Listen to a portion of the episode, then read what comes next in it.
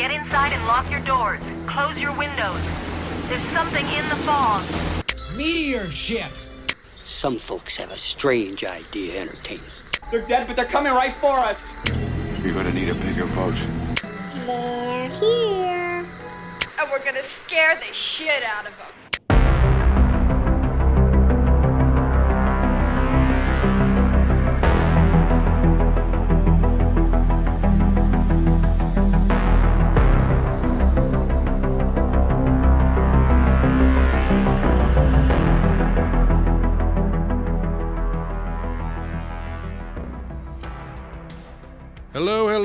Hello, hello, and welcome to the latest exciting episode of the Spooky Picture Show, where four friends get together to discuss all things horror, and as always, and forever, keeping it spooky. My name is Michael Felsher. And I'm Chris McGibbon. I'm Kevin Ellis. And I'm Peter Brackey. So it's hard to believe two thirds of the year has already gone by here in 2022. It's hard to accept the fact that time continues to move forward, but here we are to discuss yet another major horror franchise, as we did earlier in the year with Friday the 13th. As to which one we'll be tackling in this episode, I leave that up to one of our co hosts, Mr. Chris McGibbon. Chris, what are we delving into on this particular episode? We are delving into the Nightmare on Elm Street franchise. Get out! Yeah, because we just don't hate ourselves enough. I thought for sure we were getting into the witchcraft movies. You were getting no. No, Damn it, I was lied to. Yeah, uh, we, we tried that before, didn't we? Didn't that not go so well? No, that's the, those are the ones are the ones with Michael Myers, right? Yes. Yeah. Okay. Actually, no. Wait, that's the that's the Children of the Corn franchise. My bad. Oh, right, right, right, right. Yeah. Yeah. We've you know. The ch- you know, you know, the show's over. It was like, and now we're delving into the exciting evolution of the Children of the Corn series Actually, this show's over when we get into the Amityville franchise. That's when it's over. because there's no way to track that now. Yeah. That would There's last just no- forever. There's no way to track it anymore. Anyway, Yeah. What fun. yes. Thirty-seven entries. So, there's, there, God, oh, Jesus. And, and, and, and here we are in hour five of our Amityville show. What are we up to? The Amityville Uprising? Oh, fuck. Okay. Uh, I don't know. Some of the guys in the house. But fortunately, we don't have that many things to worry about here. No, we do not. No, so the uh, yeah, so we're, we're we're discussing the Nightmare on Elm Street franchise, uh, featuring the infamous child killer slash suggested molester Freddy Krueger. They, they went back and forth on how much they emphasized that shit. yeah, over the yeah. years. yeah, Uh, because when they were mar- when they were marketing the child's pajamas with Freddy Krueger's glove and shit on them, I don't remember the child killer molester thing coming up too much. Yeah, they kind of backtracked point. on that a little bit, didn't they? yeah, yeah, that was like well, that even even I, as dedicated a liberal as you will find, was kind of like, uh, uh, That's yeah, yeah. yeah, no. Child killing, okay. Child molestation. Yeah, Either one, killing's no, fine. there's- Yeah, the kid, yeah, and it's been weird on which one, on which side of the fence as we'll go forward. It's like we're fine with the child killing, not the molesting, or we're fine with the molesting, but not the killing. And we pick one or the other. Both is too far. It's like both. I- I- either neither one is good, man. Two Now cake- buy this was it- lunchbox. Take it to school. Yeah, exactly. Yeah. yeah, yeah, yeah. Take a lunchbox to school. Freak out your teachers. Uh, so much like the Friday the Thirteenth franchise, we're not going to um, discuss the each film individually. Uh, the way we're going to tackle this is we're going to discuss, we're going to rank our favorites, and then kind of discuss our favorite moments, our not so favorite moments, and so on and so forth as we go along. Uh, we just figured that that's a much better way to approach it than trying to rank them and then discuss them one by one. It can get a little tedious after a while. So here we are. So uh, we're going to get right into it. Uh, let's start with our rankings. Uh, uh, Felsher, you go first. All right, so our rankings are uh, basically just how we feel about the films in order with no specific details yet, because I'm sure we'll cover them in one way or another going forward through other aspects of the Nightmare on Elm Street discussion. So, for me, from best to worst, I go with Nightmare on Elm Street 4 as my particular favorite, followed by Nightmare on Elm Street 2, although depending on my mood these days, those two could flip flop. Uh, followed by the original, then by Wes Craven's New Nightmare, then by Nightmare on Elm Street 3 Dream Warriors, then by Freddy vs. Jason, followed by Freddy's Dead, then Nightmare on Elm Street 5, and at the very, very bottom, way down at the bottom, so far beneath the rest of the list, I'm surprised the list can even see it, is the 2010 remake POS. All right, Peter, why don't you go next?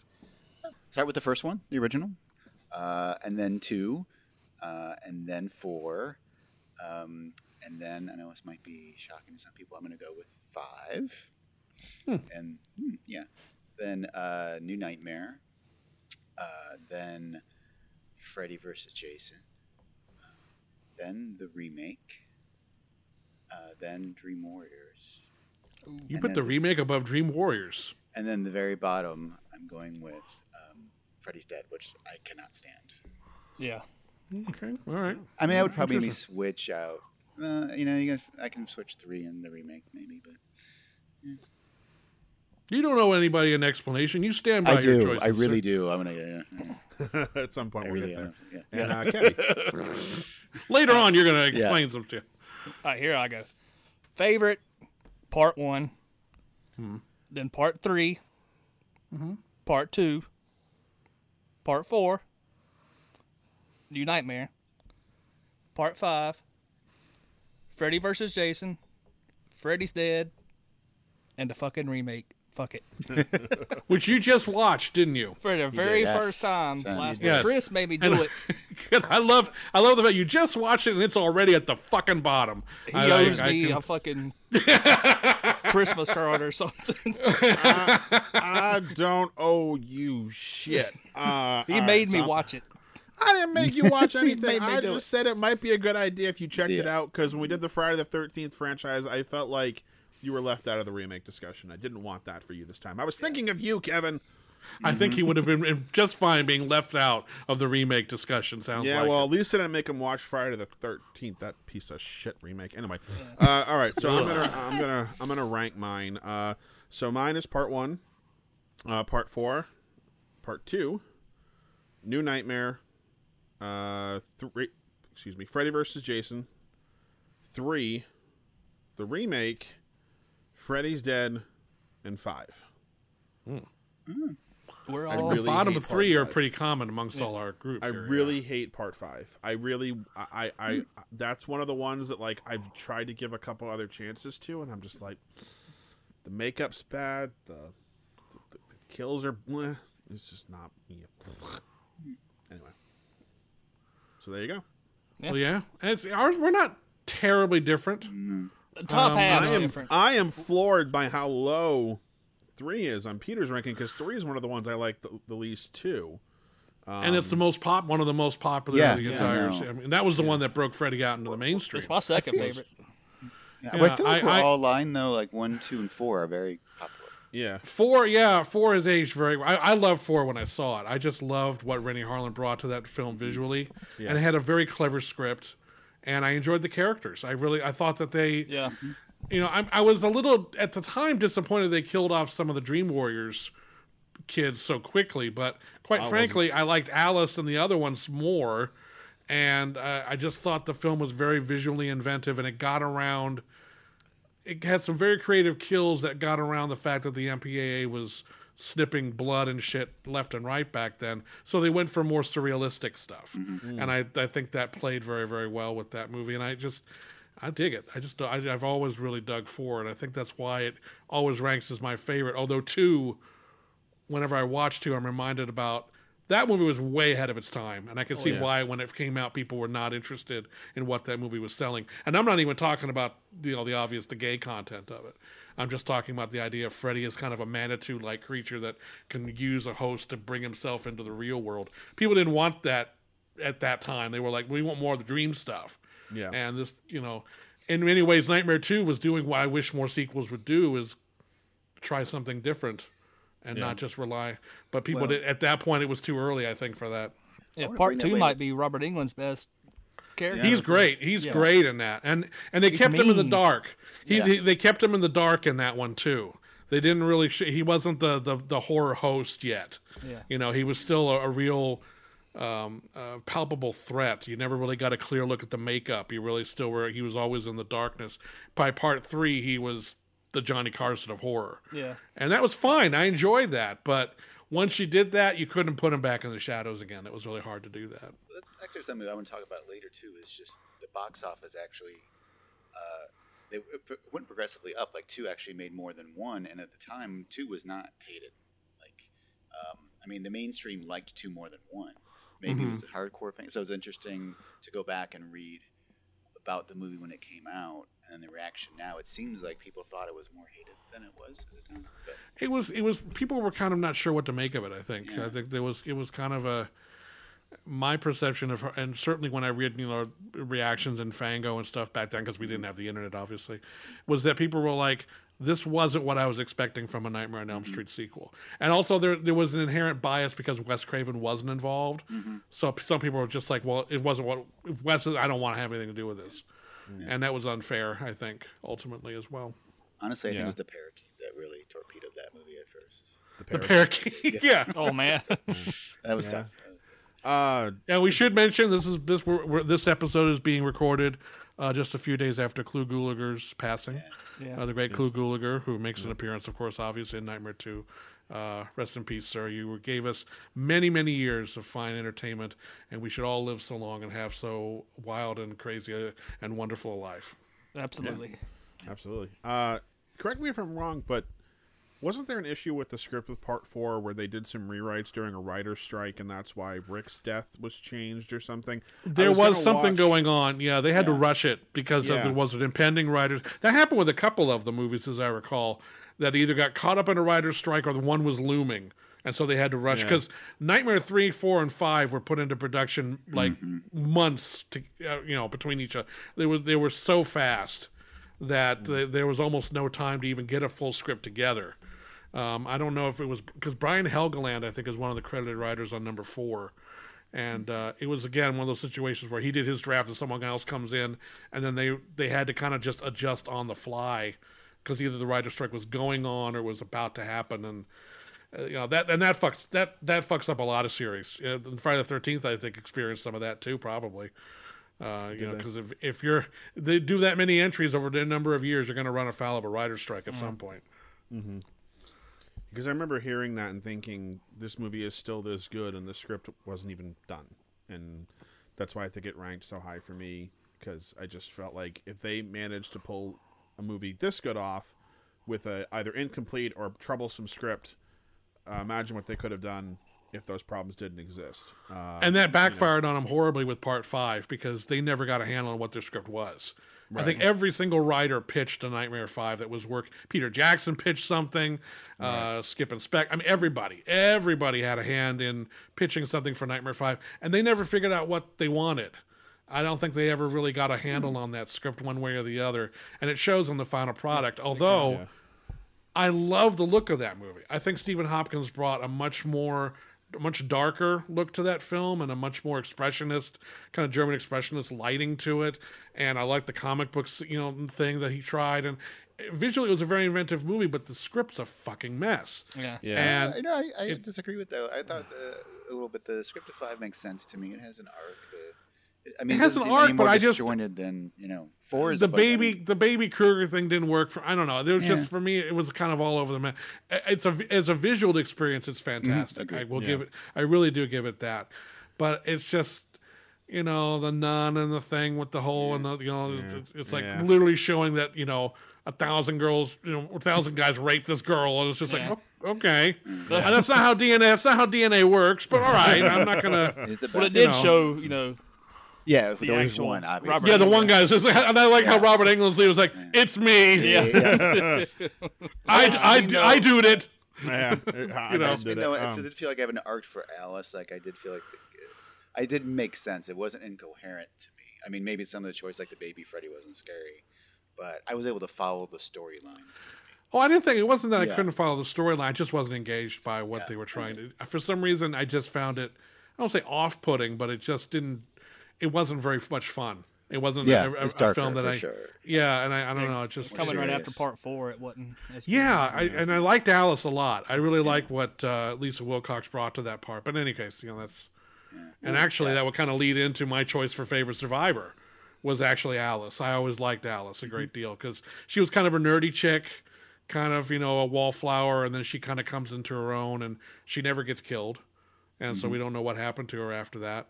And she was very resourceful, and um, I again I liked Lisa Wilcox's performance, so I was always, you know, in terms of my favorite survivor from all those films, she's the first one I think of. Whether she's my actual favorite or not, I don't know, but she uh, she definitely is the first one that pops into my head. I agree. Yeah, she'd be my favorite as well.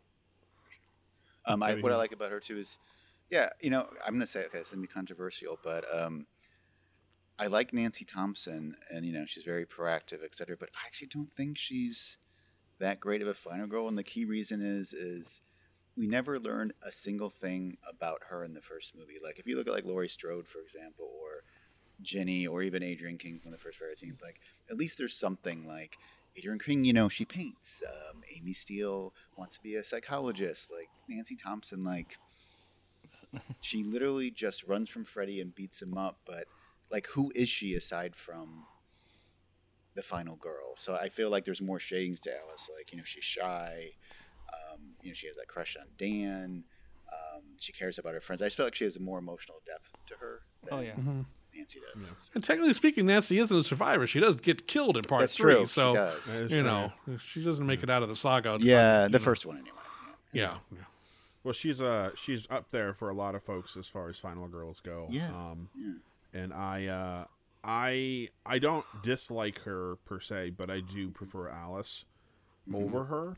Uh, mostly because I feel like Alice, you know, because she did survive. She was, you know, and she was resourceful enough to make it uh, without getting killed. I I liked Lisa Wilcox's performance more than Heather Langenkamp's Mm-hmm. especially in part three and that's one of the things that knocks part three down a lot for me is i feel like she's actually sleeping through the movie with her performance she is so lifeless and dull Yeah.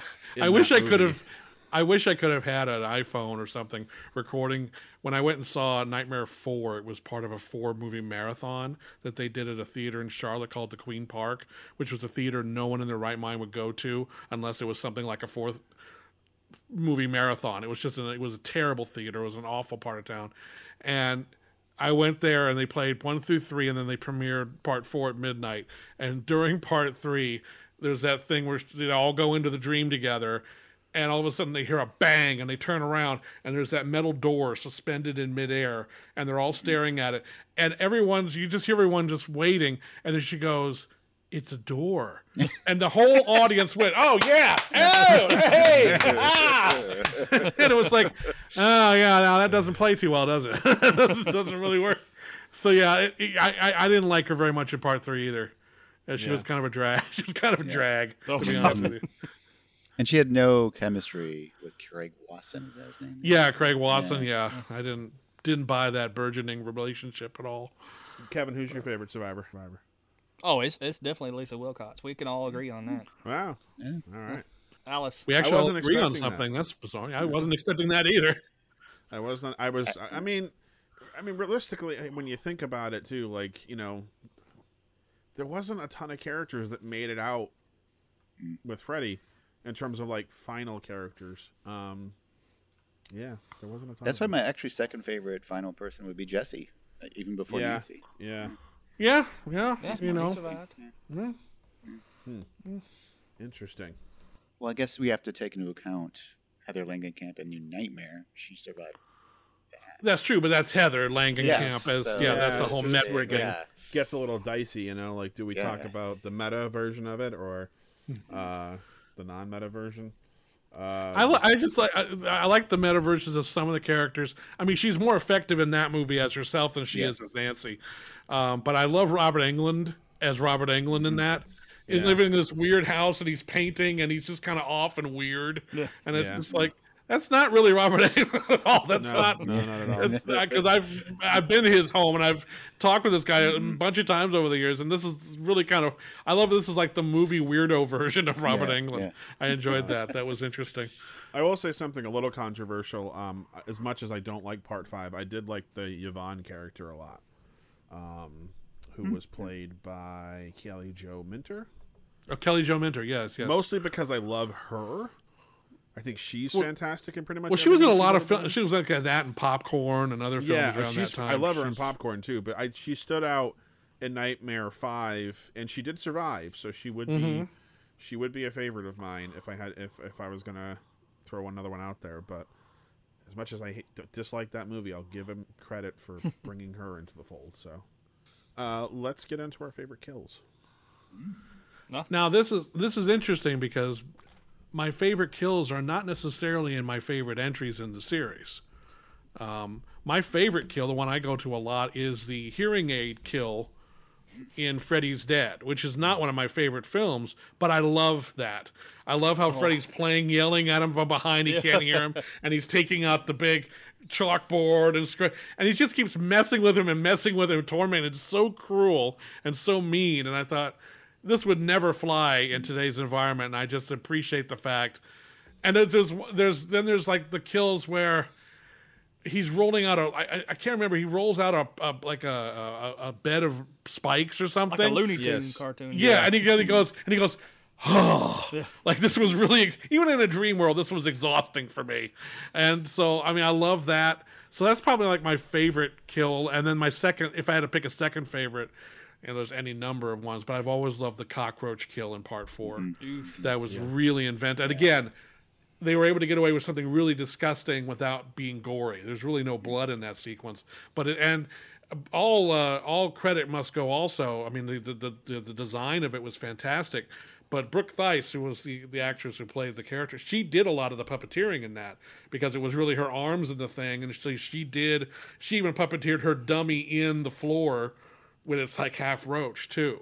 So she really got in there and went all out for that, and I really give her a lot of credit because that couldn't have been comfortable at all. Uh, So that one was really creative. I like that one, and then of course Freddy's. You can check in, but you don't check. And I'm surprised that Raid or whatever that Roach Motel never did a commercial with that clip. I was Oh, just like, really? How could you not? You know. So those are those are the two favorites that come to mind for me. But I'm sure there I'm sure there's at least ten others that would qualify. But those are the two that jump to mind. You go why next? don't you go next? I go next. Uh, my favorite's uh, the part three puppeteer with the veins. Oh, yeah, that- you know, that where is he's good. The master of puppets thing, Yeah. and Yeah. um, I fucking looks like it hurt. God damn. Oh, when those And, wa- those veins whip out of his Oh. arms and sh- oh yeah, and it shows yeah. him walking down the, the hallway. That has that close up, and Ugh. and uh, Tina Tina's death is another good one for me Mm, mhm. from the Yeah. original Yeah, and how they done that. So That was it's my very creative. ones. I will echo that. My f- two favorites. The first is Tina, just because uh, that really establishes, I think, the tone perfectly for what a Nightmare on Elm Street kill is, where it's kind of slashery, but it's also fantastical, and Mhm. the way the Rod's watching it as it's happening. So it's happening in both the dream world and the real world, and you get to see, you know, both. That's kind of cool because sometimes the kills just happen right, no one sees them, so that's kind of neat. Um, and then the second one is actually um, when Jesse kills Grady in uh, part two, because Oh. Grady watches him come out of that thing, and then he kills him in front of his parents, which is really, Oh yeah. really. And you kind of feel for Grady, you know. You actually, And you don't really see it. It's just those Yeah, knives through the yeah. door, which is really yeah, and the whole idea Yeah. of him being trapped, and you see your killer coming to you, and you know it's coming for such a long time. It's kind Oh of yeah. disturbing. yeah. Yeah, so. That is a good one. That is. your- yeah. I think I would. Uh, I would probably go with the Roach Motel from Part Four. I could echo that one too. That was a great kill. Uh, I also. Uh, I also like Tina's death, so that's that's another one that's up there for me too. Uh, I was trying to think of an, of other ones that I really liked because in New Nightmare there isn't much. Because that one's got kind Not of really. a, low, a low Yeah, body count. yeah. Freddy versus Jason, I don't think he gets a lot of people in that one. The bed kill. Yeah, Yeah. Yeah. Oh, th- yeah. Uh, I do like. Um, I just had it and I lost it. Um, part three, Welcome to Primetime, bitch. I do like that one. I do think that's a fun kill. Uh, even though, again, I'm not crazy about the movie, uh, but I do think that that kill was very memorable and worked for what they were trying to go for. Uh, yeah. So those are those would be mine. Do y'all know which uh, movie that Freddy didn't kill anybody with his glove? Here comes Kevin with a trivia question. Yes. That- There's one movie where Freddy didn't kill anyone with a glove. Is it Freddy versus Jason? Mm. Freddy's dead. Really? That's right. No, yeah, he didn't. No. Yeah, he did everything else, but he didn't do it. Yeah, that's right. No, he had the power. Well, wait a minute. He had the power glove. Does that count? He was playing that kid Nah, on the power I glove. No, the, the power glove does definitely does not count. no, that does no. I would not say that it does. Got the power I've seen glove. that movie so well, actually, times. I will say that my well, actually no, I take this back now. I am going to roll this back. My because when in, when it comes to favorite deaths, we don't necessarily have to mean just people, because Freddy dies in every movie, pretty much. That's true. true. My favorite Well, death yeah. of his is absolutely part four. Oh, part four is Oh, fantastic. Yeah. And when Oh, the yeah, was with- coming out. Oh, that's fantastic. Yeah, the, the whole showdown in the church is great. And he has what I did love about the first five movies was the continuity of him dying and then bringing him back. Mm-hmm. You know, they were really they were very close. You know, they, they they figured out how to, you know, just sort of really pick up from that. But part four has the strangest goddamn resurrection of all time. A oh, dog pisses fire on his grave in a dream, Yeah. and he's back. And it's one of those things that's so mind-bendingly stupid that you're just kind of like, All right. all right, And a dog Uh, named Jason, nonetheless. yeah, of course, because yeah, long as you're going to be like yeah. that about it. But it's one of those things where it's like, um, I don't have time to really dial, go into this, so I'm just going to look at this later. But then Freddy comes back and he's so cool. You're like, whatever. Yeah, dog pissed on his grave. All right, all right, that's. But I remember the reaction in the theater was just like, what? I was like, what? what? What was that? But then they, then they do that wonderful panning shot of his shadow up to him Mm-hmm. standing there, and you're like, oh, okay, this is cool. Never mind. That's fine. We're like, What, what about um like favorite set piece? Not necessarily kill, but just like environment. Like I know you guys don't like five much, but the that comic the book? end the black and white sequence is is great. cool. I Or love the that. thing at the Escher with all the stairs. And Oh yeah, yeah. I, Yeah. I sure- No, again, There's some cool visually, part five there's has a cool lot of great sequences in it. Um, I like the con, I like the Super Freddy thing. It- it- you know, I, I enjoyed that.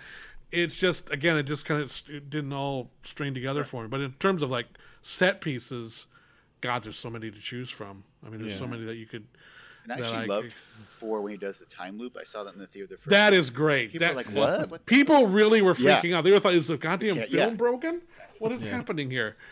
Because at first they were like, wait, what? But then by the third time, everyone's like, what the fuck is going on? and I loved that. That was awesome. That was the crave in. Yeah. You know, it's just like, mm-hmm. okay. Yeah. Yeah, as No, far, those as, were- as far as favorite set piece goes, I'd probably hmm. The boiler room showdown at the end of two was very, very strong. Mm-hmm. yeah The way it's lit. very creepy. And I love how the fire goes along the bars as Freddy's sitting there and he starts to burn and it's it's mm-hmm. Jacques Haitkin who did the was DP on the first film and then came back for the second one. He really doubled down on the dark in the second movie, which I mm-hmm. liked because Freddy never really gets again you, you know a couple of quick shots of him in the, in the full makeup but he's always shrouded in mm. darkness. Mm. And I thought that made Kevin Yagher's makeup for him even more effective because you really and they highlighted the eyes very very well. Mm-hmm. And that really really worked uh, uh, for me a great deal. And then he just i think he got overexposed in the other films a little bit too much. And again once you try to put him back in the dark it's kind of hard. But I, I love the ending of part two. I thought that was really a, a lot of part part two now plays very very strong with it did back then but for different reasons.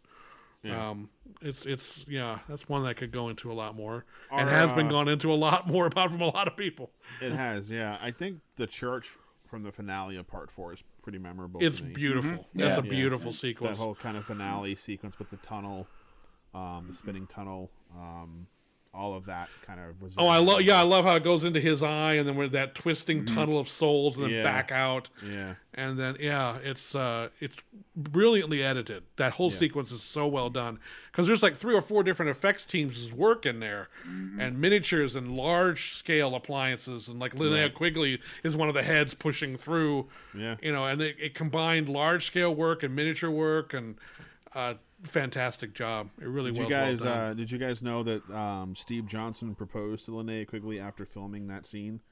she was covered in KY jelly and It's like, everything yes, that. I'll marry. you. It's like, okay. And of course, Steve would do it then. That's what he. Yeah, that's.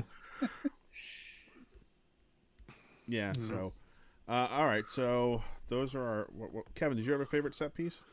Uh, it's part four, the church scene at the end. Church, yeah. That's a good one.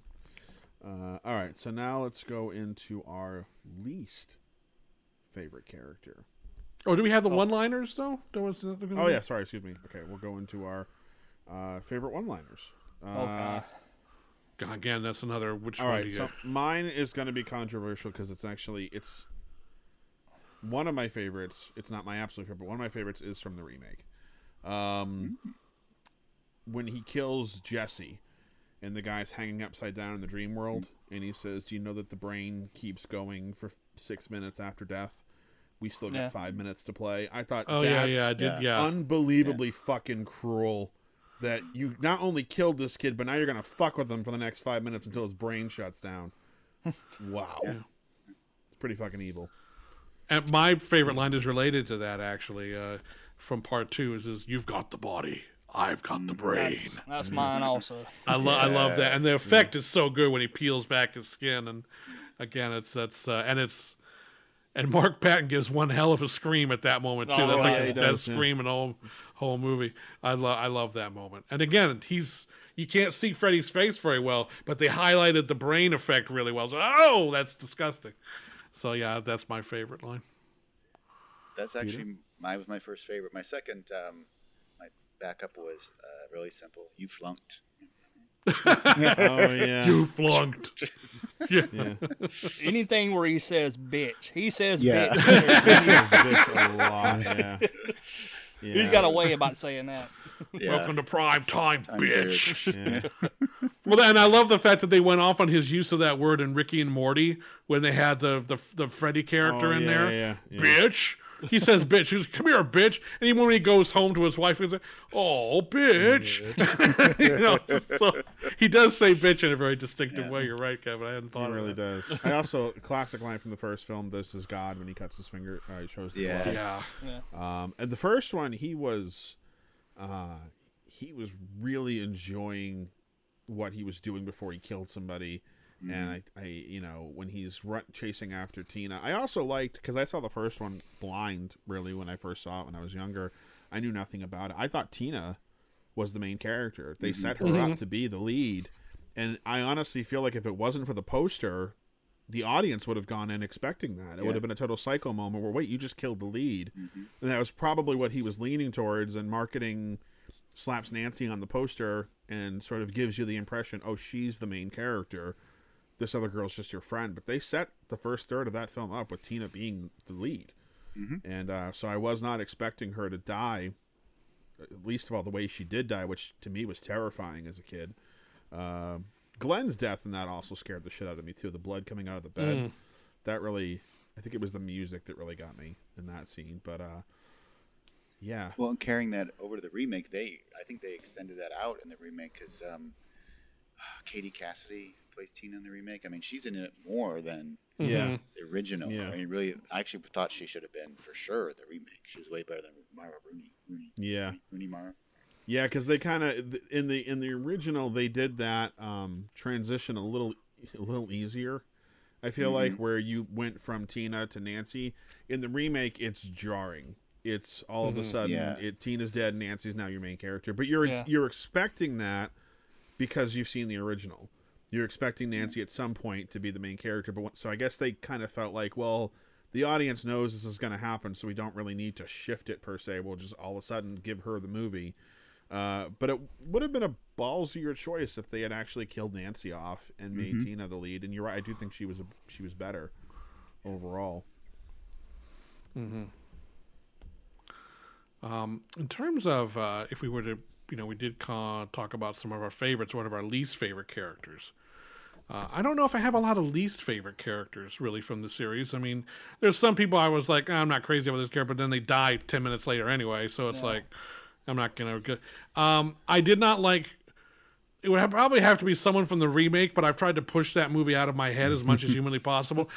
Rooney Mara's performance in that movie is not very strong because she knew how shitty the material was, and you could tell she just was like, She didn't want to be there. this is like paining me to deliver this shit and it, it shows in the performance unfortunately um, it's not a terrible awful legendarily bad performance but it's one of those ones where you watch it and you go I'm not buying this as much as I should. Uh, so I mean, I could pick her, but I mean, I guess you know, other least favorite characters. I don't, you know, I felt bad for Yaphet Kotto and Friday Freddy's Dead. He was a really good actor stuck doing a really stupid part. You know, literally at one point he, he rips off a piece of Freddy's sweater and holds it up against him like it's a weapon. Like, what are you gonna do? Sweater him to death? Why are you doing this? This is really, uh, what are you doing?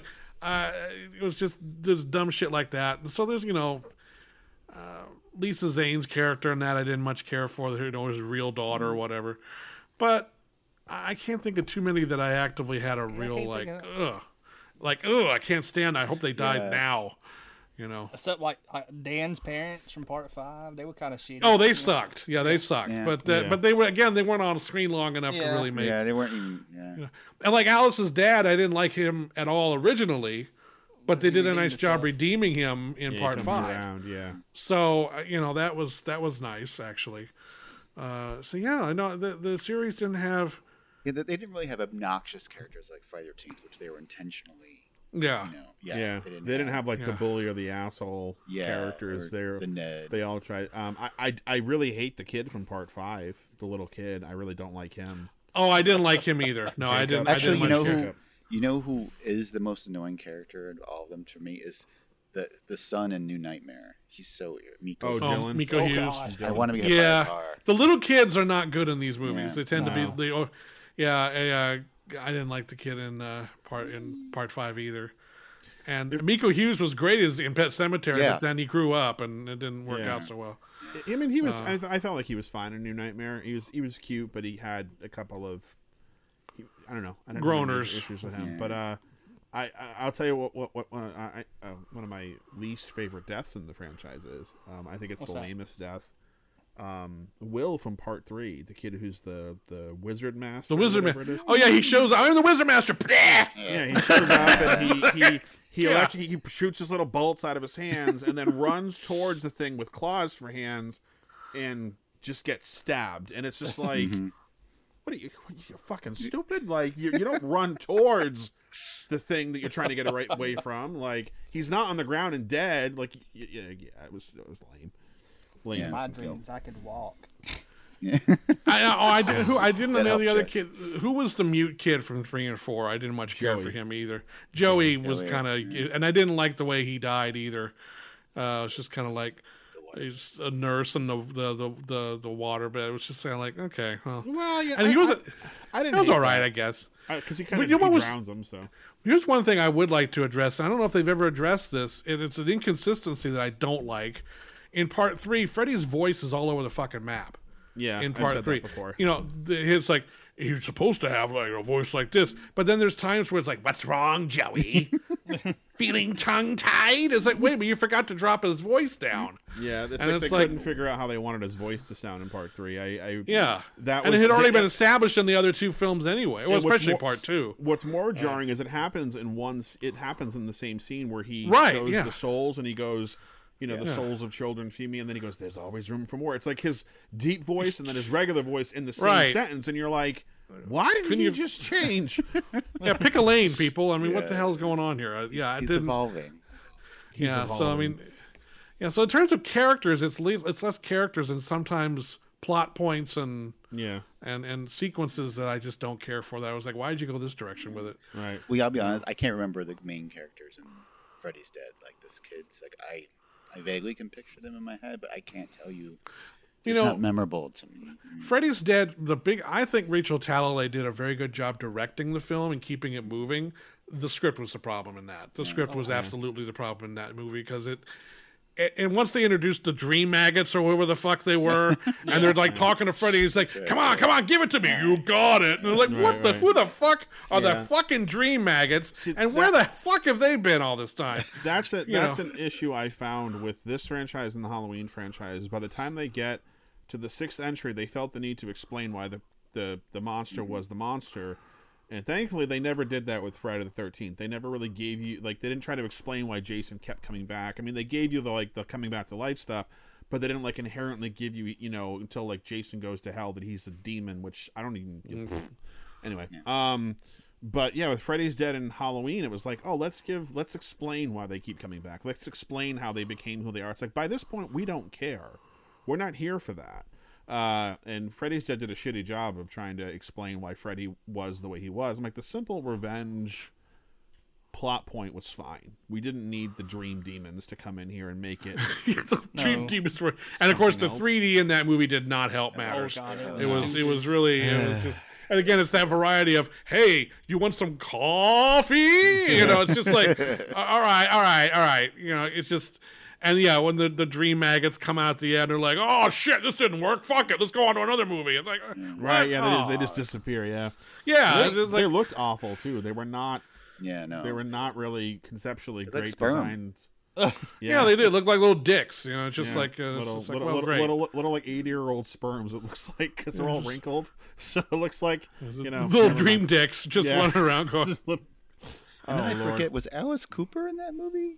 Yes. Well, was. and yeah, he's Freddy's dad in the in the Okay. flashback, which was a good moment. I did like that, where he's just like, "Time to take your medicine." He starts whipping him, and the kid's like, "This, thank you, sir." And I'm like, I did- "Okay, that's, that was funny." I, I did like the the- map scene in Freddy's Dead too. The Yes, the kid's that was asleep cool. And he opens the map and then it says you're fucked. What does the map say? Well, the map Uh. says we're fucked.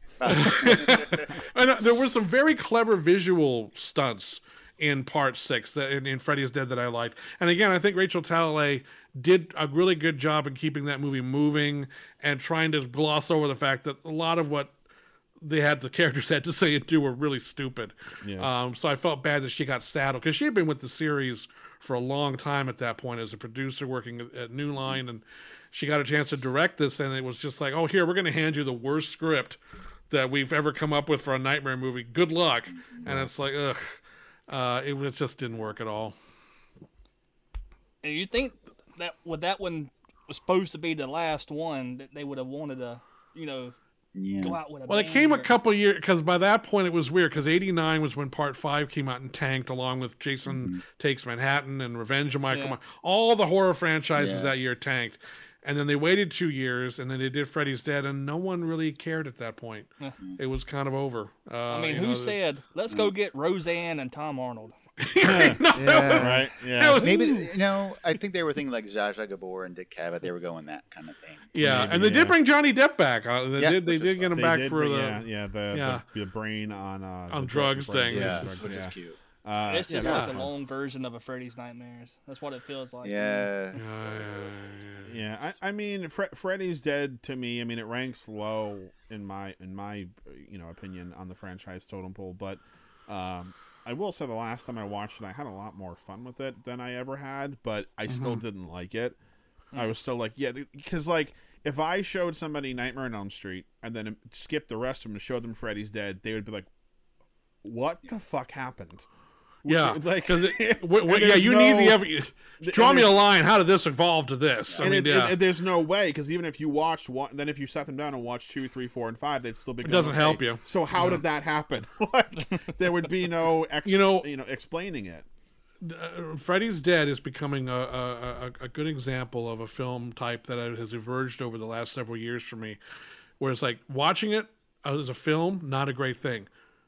You watching a series of eight or nine YouTube clips, great, Yeah, because you can really cherry pick it for the great moments, and then don't watch the rest of the shit. right. You know, and that's what Freddy's Dead is for me. It's a s- it's a film that contains six or seven great YouTube clips, Right. and that's a that's about it, really. About thirty Well, seconds funny. each.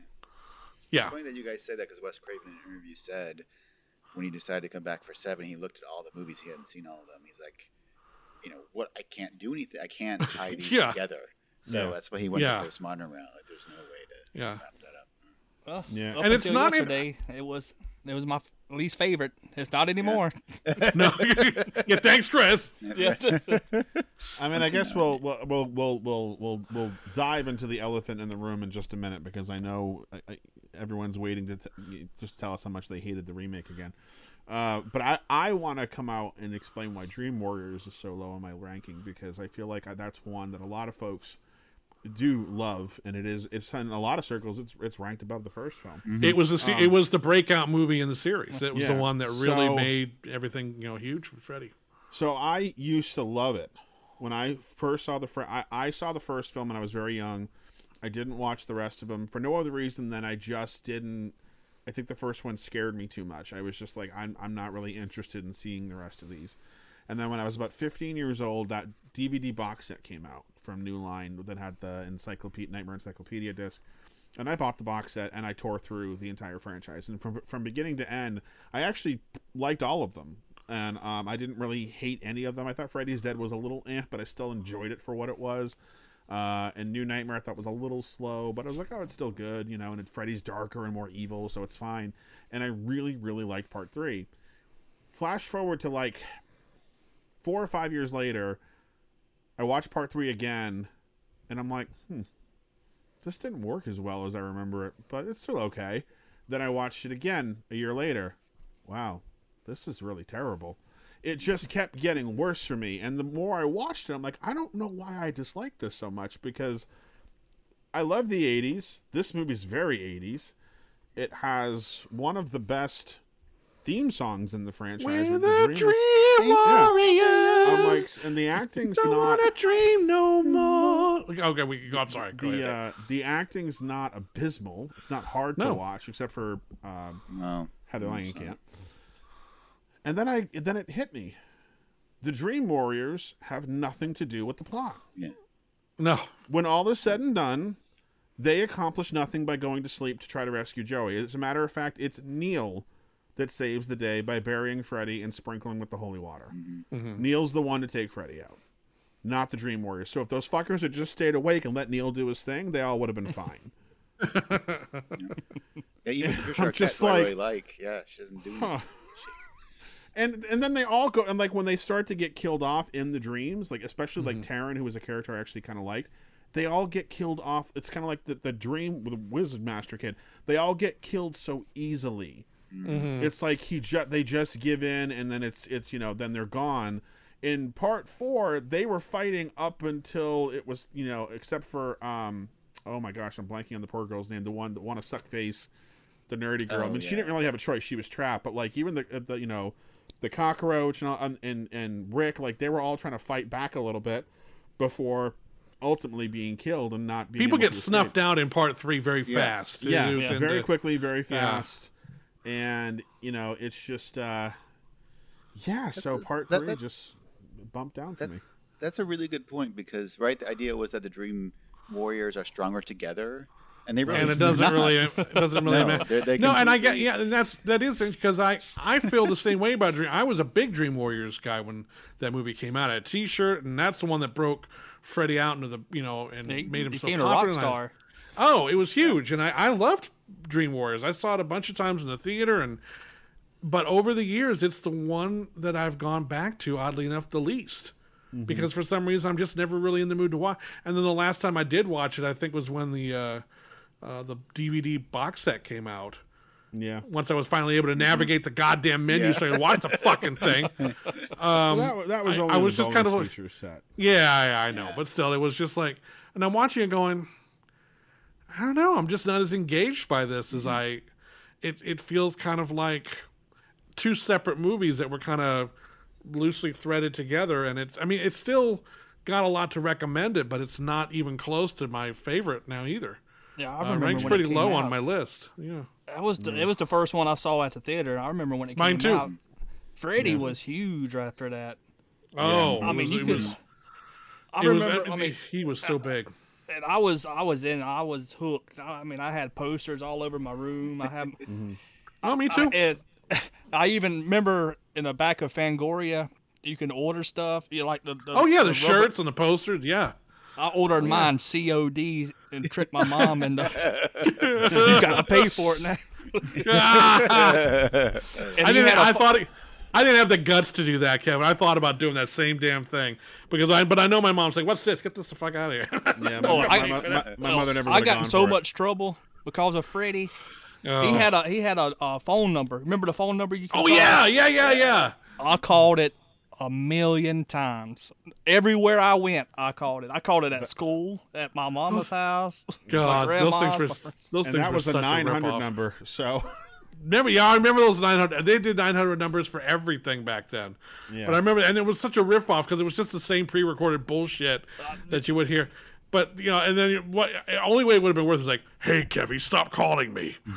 it's really, it's really starting to get annoying. Your parents are getting really pissed. Well, I didn't know it cost anything until they got the phone bill. I was like, what the fuck is this? Who's Freddy? We, we just financed the next goddamn sequel, Kevin. Yeah, uh, and that character's name was, uh, bet to backtrack, was Sheila, the one who gets trapped in the desk. I, I totally spaced Oh yeah, yeah, yeah, yeah, yeah, yeah. Sheila. Um, so yeah, so that's my stance on part three. That's why part three, I think, for me, ranks so low. And I've given it multiple shots. Like I've, I, I actually have a fr- two friends who really love part three, and I've had many conversations with them about why I dislike it. And while they can't say that I'm wrong, they still tell me I'm wrong for not liking it. So like one of them actually made me rewatch it with her, and midway through the movie we had to turn it off because she was getting upset with me because I just kept poking holes in it, and I'm like, this is just this is happening. Why is that going on? Why, why are they doing this? Like, what the? And she's like, I can't do this with you anymore. And I'm like, see, I told you this was a bad idea. like, because now I like it even less. Like, Yeah. it's, it's further down now. So, um, so sorry to all the Dream Warriors fans. Um, I'm Oh, not. I, a I got fan. it number two on my list. So I know it's it's high on a lot of people's lists, and I I just It's not that high on Well, mine. is and- part of that is that nostalgic heavy part of you think? For it? I think so. I don't. know. I mean, I, I, I guess so. That's what I'm. Well, I mean, the crit- the critics reviewed it well. I mean, it was a well received film. I mean, it certainly wasn't that people didn't like the movie. I just, again, I, and I, it is interesting that that one has not aged well for me. It comes right smack dab in the middle of my list. yeah. Like, just it's neither a favorite nor my least favorite. It's just kind of Right. there. You know. So, with that said, let's just rip the band-aid off. Let's just get into the in, in, into the into the remake, and I'm gonna hmm. I don't know what you're talking about. yeah, right. Uh, Um, allow me to uh, take the lead on this, if you don't mind. No, no, no. No? We're gonna let Kevy take the lead on this because he Oh, just okay. watched it. Oh, Yeah. me? Yeah, Well, he looks delighted to do that. yeah, you just saw it for the first time. I give it a fuck that movie. All right, so Ke- Kevy, let's let's get a little let's get a, a little more in depth with fuck that movie. What? Yeah. No, Did- seriously, fuck that movie. What? Okay, is there anything about it that you liked? It ended. Actually, uh, uh, yeah, his glove was pretty cool looking. I mean, I mean, Oh hell yeah, the glove, man. I mean, he had a cool looking glove. No, there's not. There's nothing. no. Go. I mean, he looked like a week old fried egg. I mean, it was. I I have nothing except fuck it. I tried. Well, yeah. I mean, look, I, I, I, I, I will, I will go along with what Kevy said. Fuck that movie. I saw it in the theater. It was clearly directed by someone who had no feel for the genre, someone who didn't want to be doing it in the first place. Uh, the CGI was terrible, and they even tried Yeah. to recreate gags that were done better practically by the original thirty fucking years ago. Uh, the casting was weak in most regards from people who clearly didn't have a clue what they were trying to do.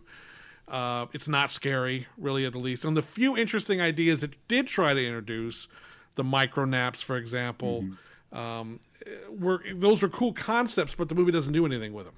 Uh, it just it just kind of throws them out there, saying, "Hey, just we're going to use the words, but we're not going to do anything with this, really, other than." And then they tried to, you know, is Freddy really guilty? Was he innocent? It's like, well, of course he's not innocent. I mean, we know that. There's no way this thing is going to end with him being innocent the whole fucking time. So Well, it just it, it, it would have been interesting if they had done that. Uh, I would have given the movie a lot more credit. But they they toy with that. But you, of course they don't. Yeah, at And that point far- when they was toying with it, I was like, hmm. Oh yeah, but then they go, ah, just we're just fucking with you. It's like, oh, okay, then why'd you even bother? but then, um, as far as Jackie Earle Haley is concerned, I felt really bad for him because the makeup on him is so fucking terrible. Yeah. and it's it's it's it's been enhanced by CGI because they clearly didn't like some part of it on set. And they narrowed his eyes to such an extreme amount you can barely tell they're open. The poor guy can't emote at all. I mean, it's impossible. So, and he's doing the voice as best he can, but there's nothing. The, the face isn't giving anything away, and they show his face in that movie a lot, and it does not work. And um, and then the odd thing, which Chris brought up, was the uh, the ending was switched. Well, I haven't brought They- that up yet. they- Oh yeah, well he he had brought this up to me. He wanted us all to because I wasn't aware that there was also on a, on a you wouldn't call it an alternate ending because apparently the ending for the film is the, the very ending of the film is the same, which is the same stupid mother and the the but the confrontation between them, her and Freddy, is much different in this original ending, which was much better because it takes him out of the makeup for one, gives him a chance to actually emote. The dialogue is better, the editing is really interesting, and they went with this other ending, which is just a big fucking mess. I don't know. The movie was lifeless garbage as far as I was concerned, and was the worst of the remakes that I saw in that two to three year period where they were just churning them out. I hated it. I still don't like it very much at all. Peter, you and I are not as Yeah, vile on this one, so let's let's let's try to see what we can say nice. Sure. see Lighten if the we mood. nice things about it. Well, you know, I I don't think it's a masterpiece or even really a good movie. I just don't hate like it didn't inspire hatred in me. Um, I'm a little biased because you know self plug. Working on a new project, and I happen to do some interviews with some of the folks who made the movie. And uh, the thing that really happened is to them it was like the holy grail, and there was such pressure that they all admitted they're like we just had too many meetings. We were so nervous. We second guessed everything and we just kind of froze up. You know, it's like when you go to give a speech and you just kind of screw it up, and because you get so nervous. Um, so looking back, they made you know a lot of mistakes, but it, that doesn't inspire hatred in me. Like I, I, I think they did deep down want to make a good movie. Um, it was just bad choice after bad choice, and I agree with you. Like Jackie Earle Haley is a perfect example.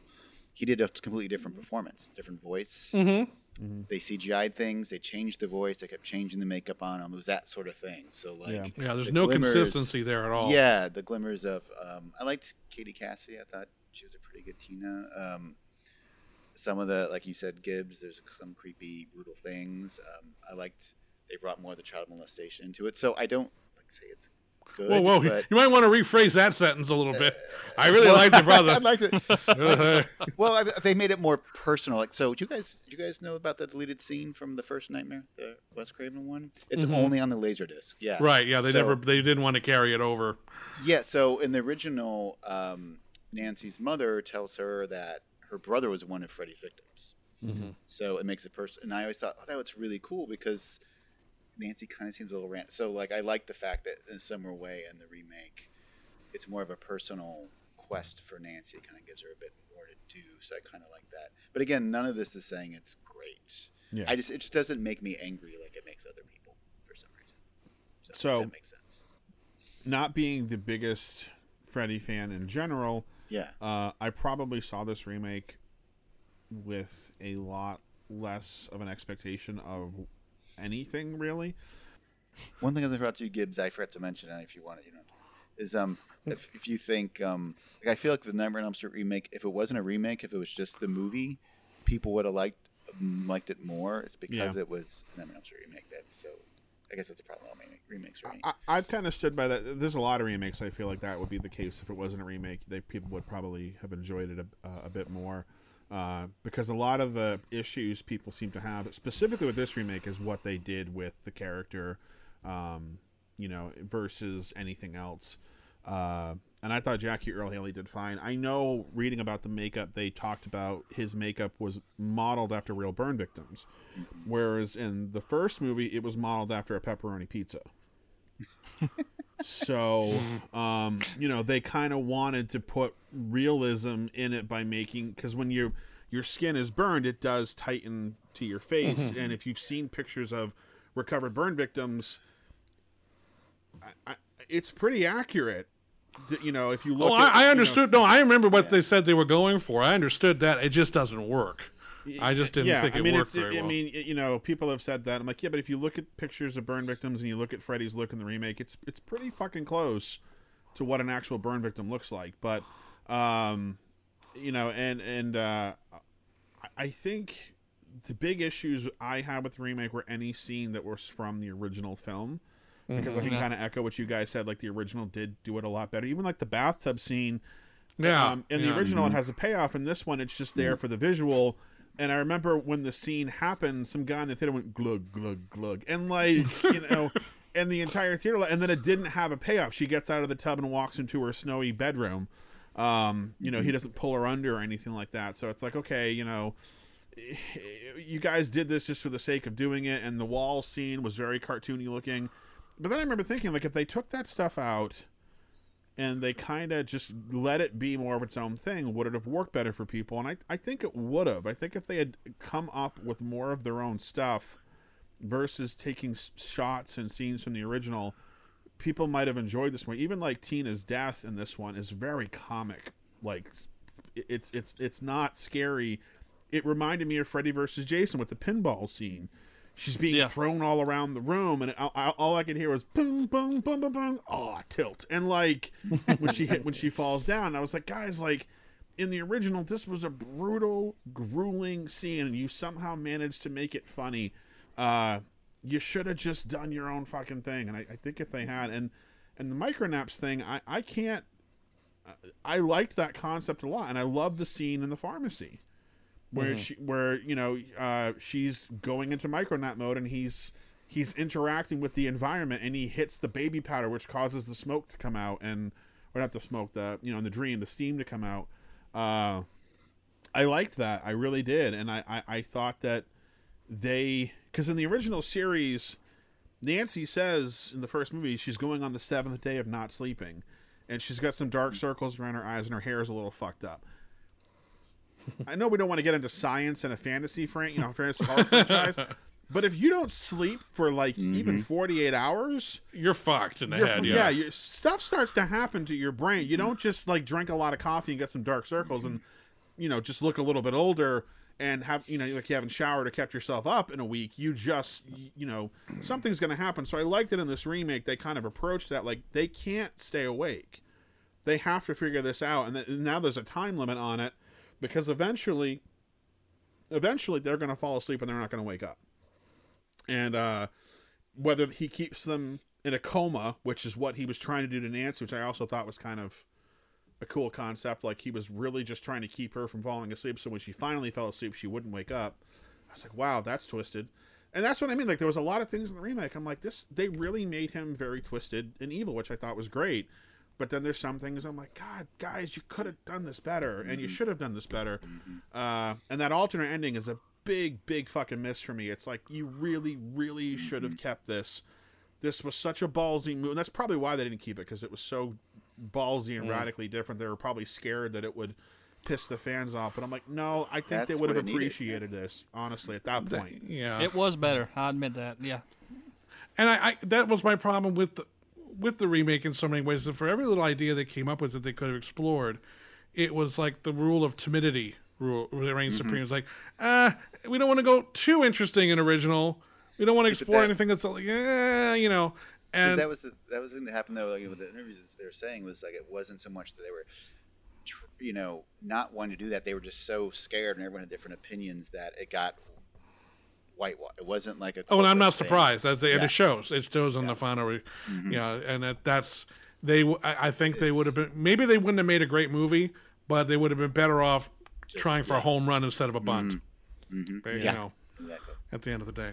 Yeah. Um, n- n- now, as we wrap up our discussion on the remake, I would like to take just a second and address something that's very important. Um, a couple episodes ago, uh, I introduced a new sponsor to our show. No. That was in actuality not a real sponsor, obviously. That was not. Uh, um, but see, some back some years ago, I was part of a, a podcast called Geek Fights, and it was uh, we would have as on this show, you know, spirited debates about pop culture, and it was listened to by a pretty rabid fan base of like tens of people. And for several of those shows, I brought in a really wonderful sponsorship opportunity that ended up being quite the the success. You know, if I do say so myself. So uh, it was with great pleasure and really, you know, very deep satisfaction that I was able to return to the well, so to speak, and bring back this sponsor for the Spooky Picture Show. So, without you know any uh, further ado, uh, I would just like to say. Attention, all you romantic souls of every size, shape, and persuasion. It's time for you to relax and enjoy the availability of your favorite sexual accessories at the click of a mouse and the swipe of a finger or two. Yes, that's right. I'm, of course, talking about Dr. Love's, your prescription for love fulfilled online since 1996. Often called the Amazon of adult products, Dr. Love's carries over 50,000 of your favorite items in multiple categories such as vibrators, men's and women's toys, bondage, lubes and lotions, anal toys, sexy wear, and more. And don't you think that Dr. Love's just carries generic or inferior bargain basement no name brands for these type of fun time accessories? No, no, no. You can expect the best from such reliable brands as Rock Candy, Doc Johnson, Nasstoys, and American Whopper. In fact, this week's highlighted item comes from those fine folks at American Whopper, who are now offering the extremely popular and very sturdy six and a half inch All American Whopper dildo with balls. Available in beige, tan, and brown, the All American Whopper's curved dong and harness compatible construction will leave you satisfied and hungry for more. And don't take my word for it. Customer Hot Puss says that all Americans' veins and head have great definition and is just bendable enough to ride. Coitus Maximus says, I am a straight man that enjoys anal play and prostate stimulation, and this little baby is not only perfect in design and texture, but size and the perfect curve to reach the G spot and my P spot. And lastly, a word from Tim in Florida who says, the suction cup works just great. Just stick it on the surface, lube it up, and have fun. I'm not sure how it could be beat, but I'll keep trying, of course. So there you have it, listeners. Just a peek into the sexual labyrinth that is Dr. Love's. Go online to drloves.com and order your favorites now. They offer 100% satisfaction, discretion, and the best privacy guarantee in the business. And as always, no matter what you buy, don't forget the lube.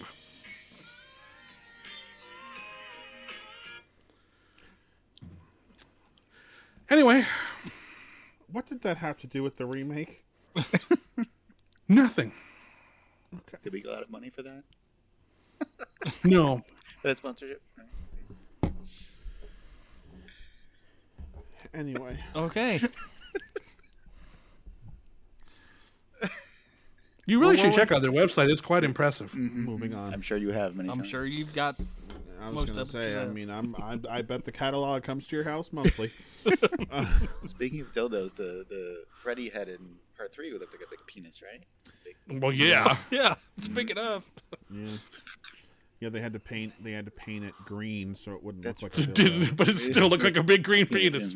So, actually, this this would lead into a nice, funny story. If you guys are listening to this on, uh, well, anything really, um, you'll see that uh, our wonderful artist Juan created a, a great piece for the show for us.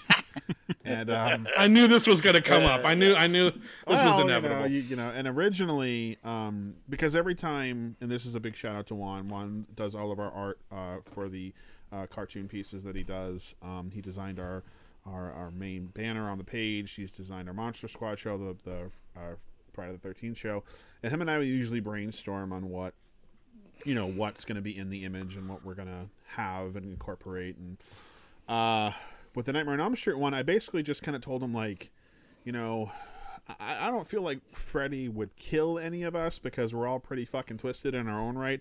We probably would help this guy. So why don't you do us as different iterations of freddy um, Yeah. with him in the background? And i just let him choose the ones that he felt fit each of us and he I gotta. I gotta meet Juan someday to thank him for this. By the way, he thought uh, he would put himself in the piece of art in uh, in the bed, and I loved the sketch, but I said, Juan, unfortunately, I don't think anyone's gonna understand who you are. They're gonna think you're a guest. It's gonna confuse people. We're gonna have to take you out of the bed and replace you with somebody with one of us. And while disappointed, he understood. He said, "Well, who do you want to replace us with?" And I'm looking at the four of us behind the bed. You know, Kevin's part three, Freddy with the tux. I'm Super Freddy from part five. Peter's the surgeon from part four, and there's and who was I? and Felsher, Felsher is the very phallus shaped. He's the penis Thank you, Kevin. with the big old dick. This is the most animated you've gotten this whole discussion, talking about me as a dick. So, so yeah, we're. I'm like, well, I feel like it's got to be him, right? We got to swap him out. And so I didn't tell you this part when I said let's switch out Felsher because of that. He goes, well, I could just paint him green. I said, doesn't he look like the Hulk's dick? Like, no, it's still not gonna work. A dick is a dick is a dick. That was yeah. And I saw Oh. when I saw the illustration, it was just like, oh come on. Yeah. I Yeah. mean, did he? Did, no, I would never have approved this, by the way, ever. But uh, yeah, so that's why I'm the person in bed being scared, which doesn't make sense for my character, but it's better than being a goddamn huge dick. Well, I figured it worked out that way because we do often terrorize you from now and again for our own amusement. So uh, it did seem to. Uh, Thanks for chiming in there, Kevy. Really appreciate that. That was, that was really lovely of you to do that. well, you know, he's gonna have his. You're uh, welcome. So, um, wrapping up the discussion on the remake, I, I will stand by that. I still f- don't feel like it is the worst remake. Uh, we talked about this in the remake show. Um, I saved that honor for the Fog remake. That Oh really- yeah, yeah, yeah. To me, that was just completely everything everyone said it wasn't more. I keep forgetting that's a movie, so I'm yeah, I'm just yeah. And uh, uh, Felsh, you actually met somebody who liked the Fog remake, believe it or not. So that was disturbing. Um, Oh, that's right. Yeah, they don't exist anymore. Yeah, they're gone. so uh, anyway, and that so you know I, I I get like Freddy's a hard he's harder a harder of a character to bring into a new film because he is a character. He, you know, as much as I love Jason and Michael Myers, uh, you know, well, I, I guess I don't really love Michael Myers, but as much as I love Jason, if you get a six foot guy in a mask who is who is uh, at any physically intimidating and knows how to move at all, you're going to get a, a pretty decent Jason out of him. Same thing with Michael Myers. Freddy, there has to be a distinct personality, actor, what have you, and it's really hard to replace Robert Englund in that role. Um, because he just He's did- a, he's a tough act to follow. yeah, he did You- such a you great job. He's you know he's he's a phenomenal actor. So I understand why folks don't like it, but I don't dislike it. I'm kind of like Peter. I don't I don't love it either, but I don't actively hate on it, and I I certainly can't say it's the worst remake. I don't even think it's the second worst remake. I actually wouldn't even rank it that low as far as remakes go. It's you know, but that's me. So I don't hate, I don't really spend a lot of time hating. I I kind of have forgotten about it. I mean, it was just one of those things where it was just I just thought it was a piece of crap and moved on with my life. But uh, um, With you know, that said, not- though, this does go into our next point of discussion, which is the direction of the franchise, and if should there be another remake, or should we do the, or should they do the infamous requel where we get a sequel slash re- reboot, um, or should they just do another direct sequel from part one? Like th- that's another popular trend that started. And if they did that, would you want to see Robert Englund come back? And if not, who would you get to play Freddy? Well, I'll be honest. I think you know, especially based on Stranger Things, I think Robert Englund has it in him to do another one. I oh mean, yeah, physically, absolutely he does. Um, and I think that character's fine being older. Like it, like Indiana Jones doesn't work for me, or those kind of characters don't work old. But Freddy, an old creepy, like 'cause a lot of pedophiles are old creepy. So I I think they should do another movie with him if they're gonna do it. Yeah, remake. How do you guys feel? I was gonna, you know, I feel like Halloween Friday Thirteenth keep going, but has Nightmare kind of dulled?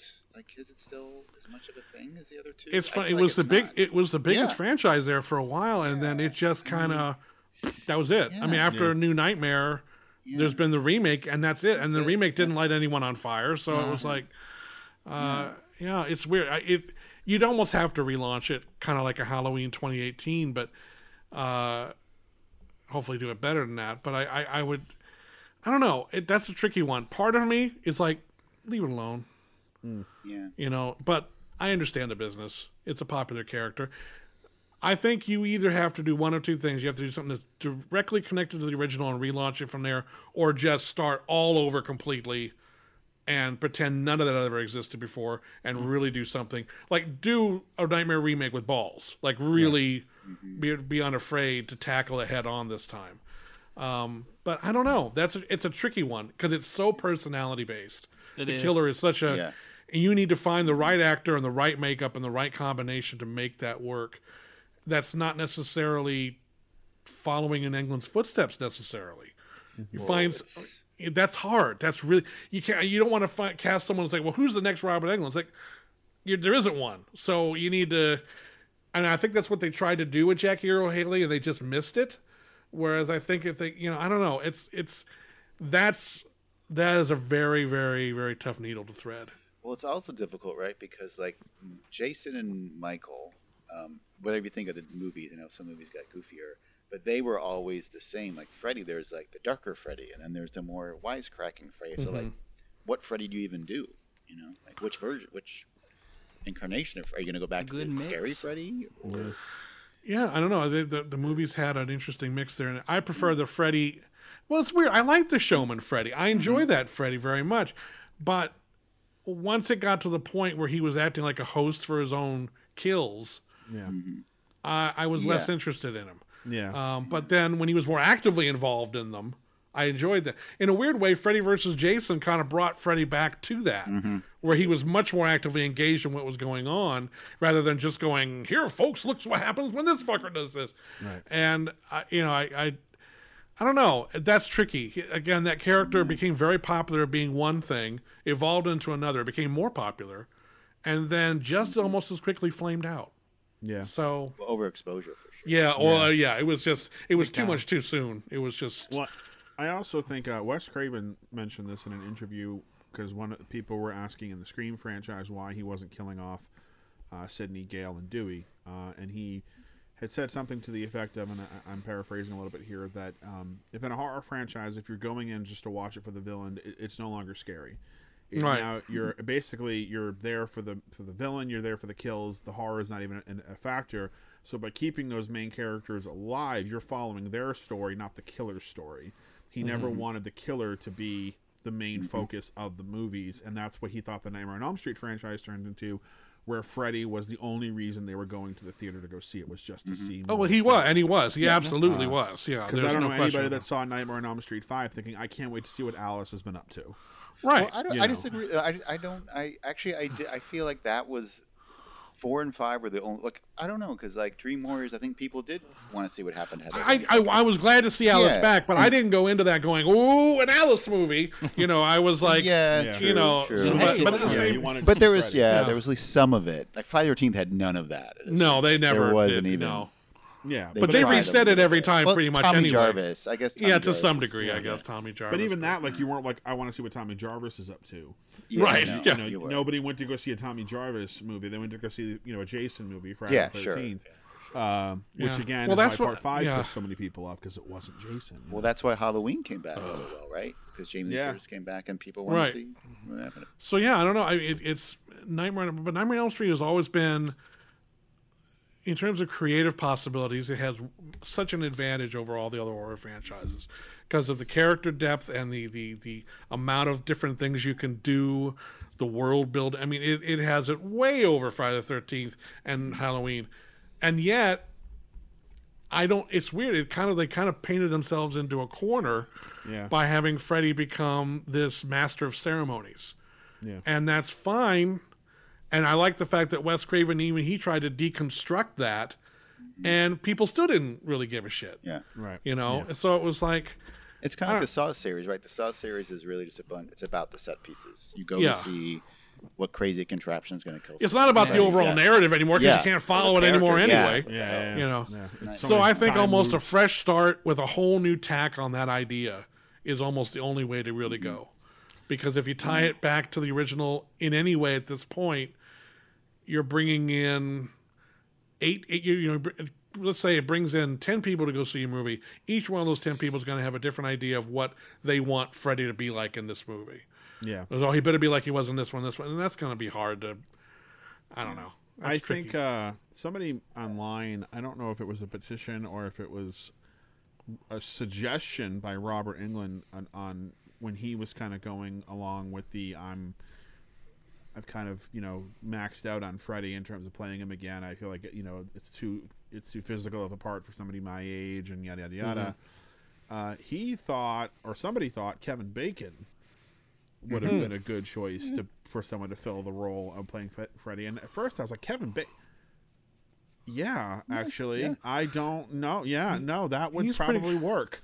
Uh, Yeah, he could work, although he's a little honestly he's a little too close to Jackie Earle Haley for me. Uh, in Yeah, but terms of his Earl voice. wasn't and- the problem in that remake. And we, he was well, he he was, but not. It wasn't his fault. I mean, he, Um, was, He just his wasn't Robert performance was Englund. That's the problem. The what? Yeah. Yeah. Everybody's problem. Yeah, He need to be more physical. Like Robert is very. He takes to like his hand movements, the way he moves. Like and he had a and yeah. he he he had a very expressive face. His Yeah. eyes could get very big. He could he worked wonders under that makeup. Not every actor can do that.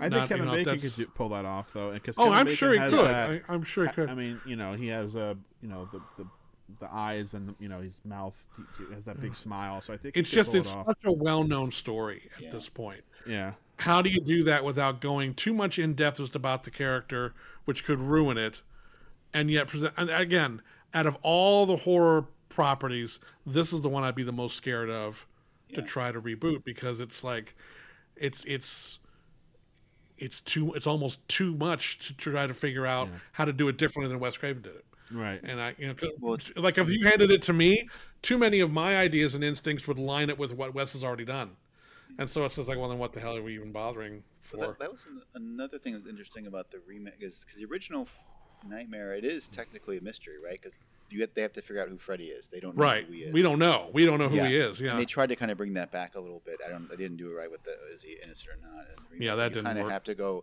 That's hard to do again because if you go back, everyone knows who Freddy is. So it's Right. like you're doing a mystery. the cat's out of the bag. sees You can't Yeah. put him back in. Yeah. Yeah. I mean, there Yeah, was it's, uh, it's true. That's I tough. it's That's tough. impossible. It is almost impossible. It is Yeah. it, it- certainly to have that impact the way that that first Well, movie did. You could argue that it's been so long. Do kids know Freddy that well anymore? Like honestly, I don't know if they do. Like yeah, the fans we're know who he is. The fans Yeah, know him, we but do. certainly the generation coming up does not know him the way we knew him when he was the, coming. re- hmm. the remake was 12 years ago, and the last true Right, Nightmare right. was 30. New Nightmare is 30. How old is New Nightmare?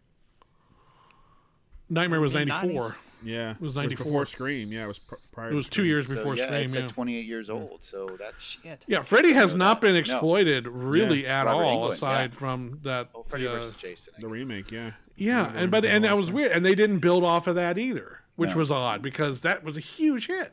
Well, the re- Freddy And- versus Jason and the remake both made. I mean, the remake, it you know, it much Good like opening Fri- weekend and tanked in its Yeah. second weekend. Well, yeah. it, it didn't tank like Friday the Thirteenth did. I think it No, went from like nothing number did. One, I think it went from like number one to number five, whereas like Friday then out of the 13th top was number yeah. one to number 13, 14. It- Yeah. it it, it, it nosedived. Um, but it, it didn't do. Let me, let's just say it didn't do well enough for them to have faith in a No. sequel at that. well, no, they well they had faith in sequels because they had him on a three picture deal, and they ended up canceling the. other They had to pay, you know pay out the other two movies. Yeah. They they Yeah. intended to make more. Well, they Uh, wanted. They figured know. they would, but they just, just didn't go over the But way. Freddy was like versus a Texas Jason was a curious one. Like why they never made another yeah, one. Yeah, because it it's made just- over a hundred, like almost a hundred Yeah. million dollars, and it was and- like Jesus and Christ. that was right around the remake craze. So like this would have been like yeah we and Saw was coming like and there was a new Saw every year. So it's like why isn't somebody jumping on this? This is really bizarre. I couldn't. Or maybe, yeah, maybe you take Freddy and you do something really unexpected and different with him. Yeah. Like, don't even try to remake the first movie. Do something else. Yeah, You know, he's a dream world character. What what can you do with that? You know, there's. I think that's Maybe he's a social media killer. It comes. to you know th- seriously. uh, I'm serious. You know what? Yeah. A reconceptualization like that might be very Yeah. interesting. Uh, yeah, but just see, it's not going to be interesting to the masses. They're going to want Freddy to come kill people in their dreams. It's going to Yeah. be part two all over It's so again, where Yeah. you know the, the the you know the diehard fans. You went too outside it. the box for us right now. You right? know, and just I think yeah. that's why they changed that ending in the remake because it was too far gone from what they thought the fans were going to like. I mean, I understand their concern when they were making the look. I, I I can certainly understand where they were like, oh man, what do we do? We're kind of fucked no matter what we do. Um, but again, I just think th- they just made way too many safe. Re- Mm-hmm. They were too recalcitrant in terms of making a play for themselves. Yeah. and I I wish that they had not done that. I think whatever whatever gets done next, whether it's a TV show or a limited series or a movie or whatever it is, they got to be bold. Whether it succeeds or not, they have to be bold and say, "It's not." We respect what's come before, but we have to do. We have to take this character and this concept and really it, pretend it's something brand new. What would we do with this Yeah. now? I think the And thing I- they could do that would so, th- there's two things I want to mention. Um, but if they were going to bring it in in a direction, I think the the way to really set it apart and maybe make it stand out a bit more is to make the kids in the movie closer to the age of the kids from the newer It movie, where they're more that preteen, middle. Yeah, school. I think they're Because being them it- teenage. it- yeah, it got Yeah. away with a lot of, of, of killing kids, frankly.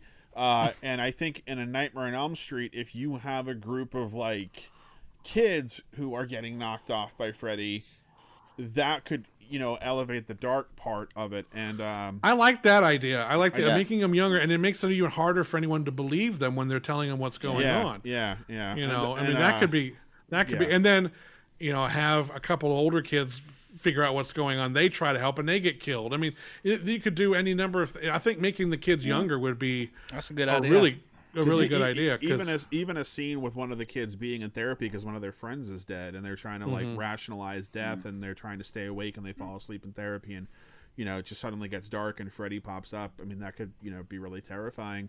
Um, there was also pr- before the remake came out, there was a, a fan made trailer. This person was really trying to get the attention of New Line, and this is kind of prior to like people being able to go viral and, and get the attention of a studio head.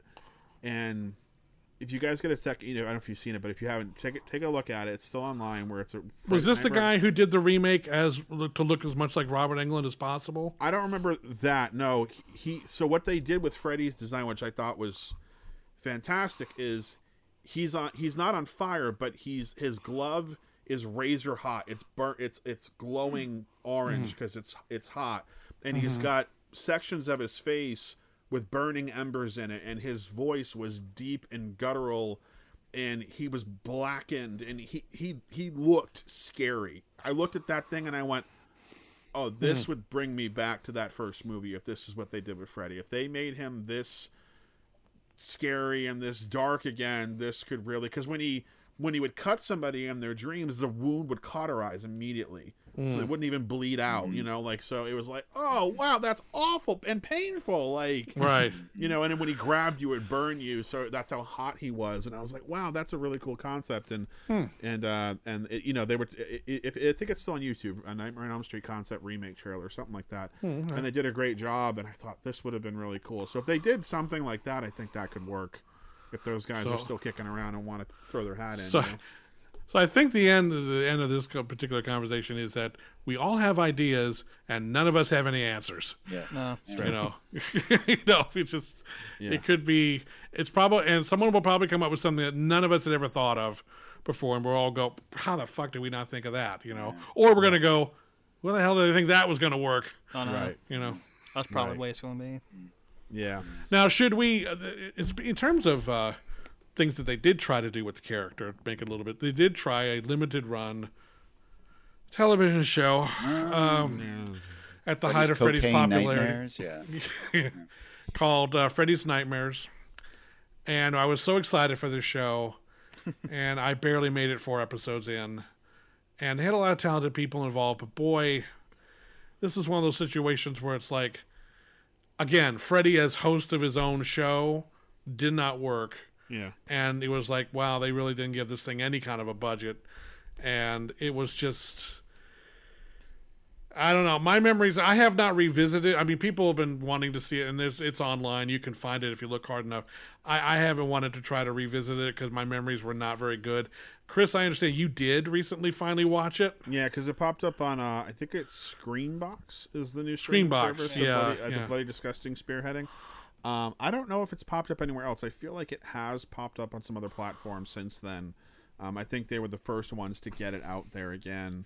And I think there Uh, was some rips on YouTube for a long time. And Oh, yeah, but those were always like it. from the original broadcast or an Yeah, old yeah, VHS yeah. tape. They always look, these were from the original Video Master, so they at least looked better than they Mhm. had prior.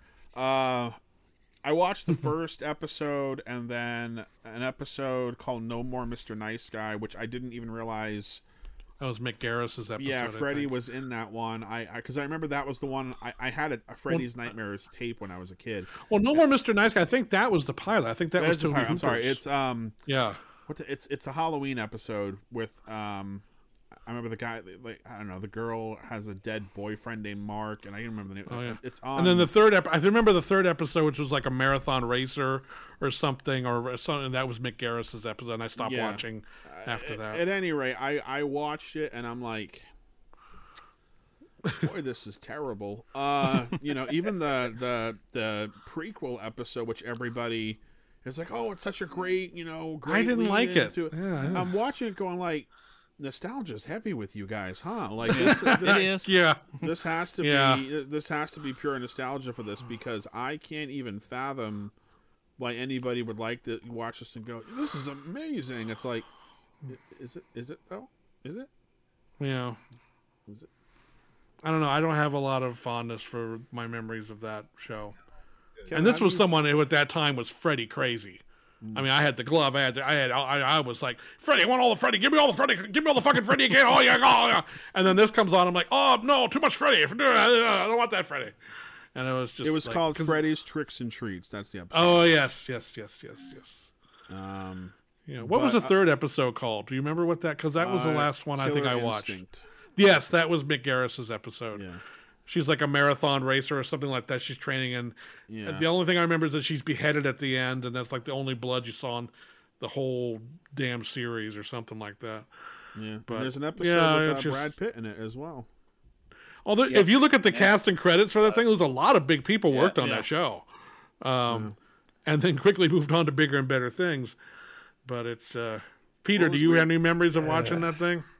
Yeah, I mean, I remember it started to get really, really overexposed. Even as a huge Freddy fan, it was like it just went into the red. It was like I remember when Robert Englund showed up as Freddy as the MTV VJ for an hour. He's like yeah, yeah. introducing video. It was just, you know what it was? It was like the scene in New Nightmare when Freddy comes out at the talk show. Yeah, exactly. Yeah, It, yeah. became, it was just like really, Yeah. um, and the, it really felt like. Okay, on one hand, I'm like, it should have been cool, right? They, I think Robert Shaye had said like, the whatever the production company just the network just gave them money and said you could do whatever you wanted to do, so they had complete freedom. And instead of that resulting in like cool episodes, it just Mm-hmm. felt really undisciplined. Like they gave them a bunch of money that they blew up their nose and like just Yeah. crazy episodes every week, and you're just watching going, what the fuck is? When did the when did the show? I remember it was on during like the height of Freddydom. What was it? 88, 89? Yes. Yeah. Was it right Yes. before Dream Child? Like uh, yeah, right. It was when- between Dream Master and Dream Child, Yeah, I think. So, so he was the. so it was like Freddy Yeah. overload at that Yeah. point. It was just, uh, and um, yeah.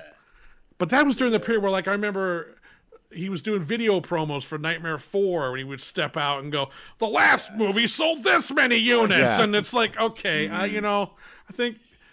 Poor Robert's face must—he must not have any skin left at this point for all the damn times he's had to schlep that makeup on. Well, I feel like Uh. he's had the makeup on more than he had it off probably during that period. yeah, Yeah, he just Yeah. wore it to sleep.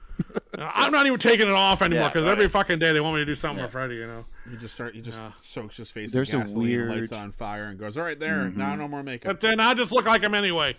You, you can find it on YouTube. He went to Japan and did some show at the height of Freddydom. That is the weirdest damn Yeah. thing. Yeah. Yeah, you got to check that out. Yeah. Yeah. yeah. that is a weird because it's and even he looks confused ninety Yeah. percent. Like, Like, what, what the doing what? What is the, what? Yeah, yeah, that's just yeah. So the Bad Freddy news show, bears go to breaking training. Yeah. but that was I mean that that goes to what was just going on in in the in the culture at the Yeah. time. I had little Freddy squirt balls. that You put them Mm-hmm. in water and squirt people with them, and then of course the aforementioned Freddy underwear, which was a horrible Oh, fucking idea. yeah. Uh, Jason's, Freddy's claw on your you know, balls. yeah, he's clawing your nuts and, Jesus Christ. They and had then yeah, they had Freddy a- sheets and pillowcases. They and- had the Anything you Freddy. could think of.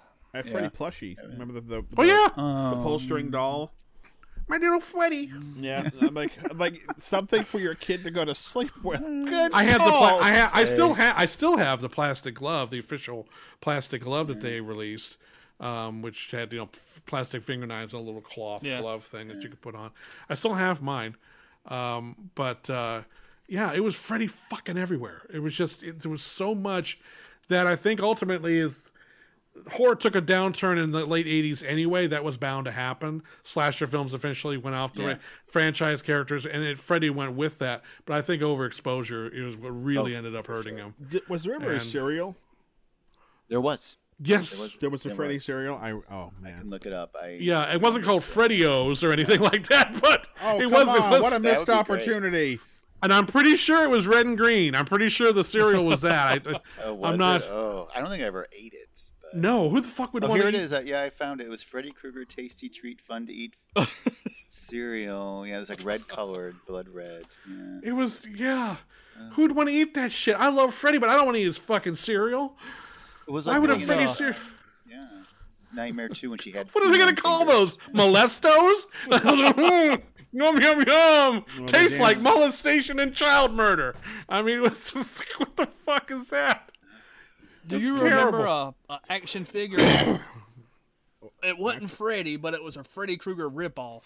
But I can't think of his name. It had a knife hands and everything. Oh yeah, Um, there was there were a lot of Freddy-ish things out Yeah. there. Yeah, there were. Oh man, there were so many Oh, there's a lot ripoffs of Freddy. Yeah. And Wasn't remember there, uh, all the movies that tried to break, they tried to introduce their own Freddy. Everybody during that period, everybody wanted a fucking Freddy. Even Wes Craven tried with Horace yeah. Pinker, and that didn't work out. But that was more of a spoof of the whole damn thing, anyway. But it was just like everybody wanted a fucking Freddy. You know, Yeah, there no was, one uh, got there. There was Yeah, Sharp they tried to create. Joe. Yeah. That's it. That's it. Scarman Joe, Sharp, Sharp Hand Hand I don't, Joe. rem- I don't Sharp remember. Hand Joe. I see it. and then there's this one's great. Nightmare Fetty. It's not even Freddy. it's Fetty. Have Um, you guys and let- ever seen? Oh, it's like a Bollywood remake of Nightmare. I was gonna bring that up. Yeah. Yes. Oh, and let's not forget the Fat Boy single with Freddy. Yeah. You know, uh, Are you ready for the- Freddy? Is that what it is? Are you ready for Freddy? You I mean, and the, then the the, the, just- the car- teenage Ninja- Ni- uh, teenage Mutant Ninja Turtles cartoon had Creepy Eddie, which was a spin-off of Freddy.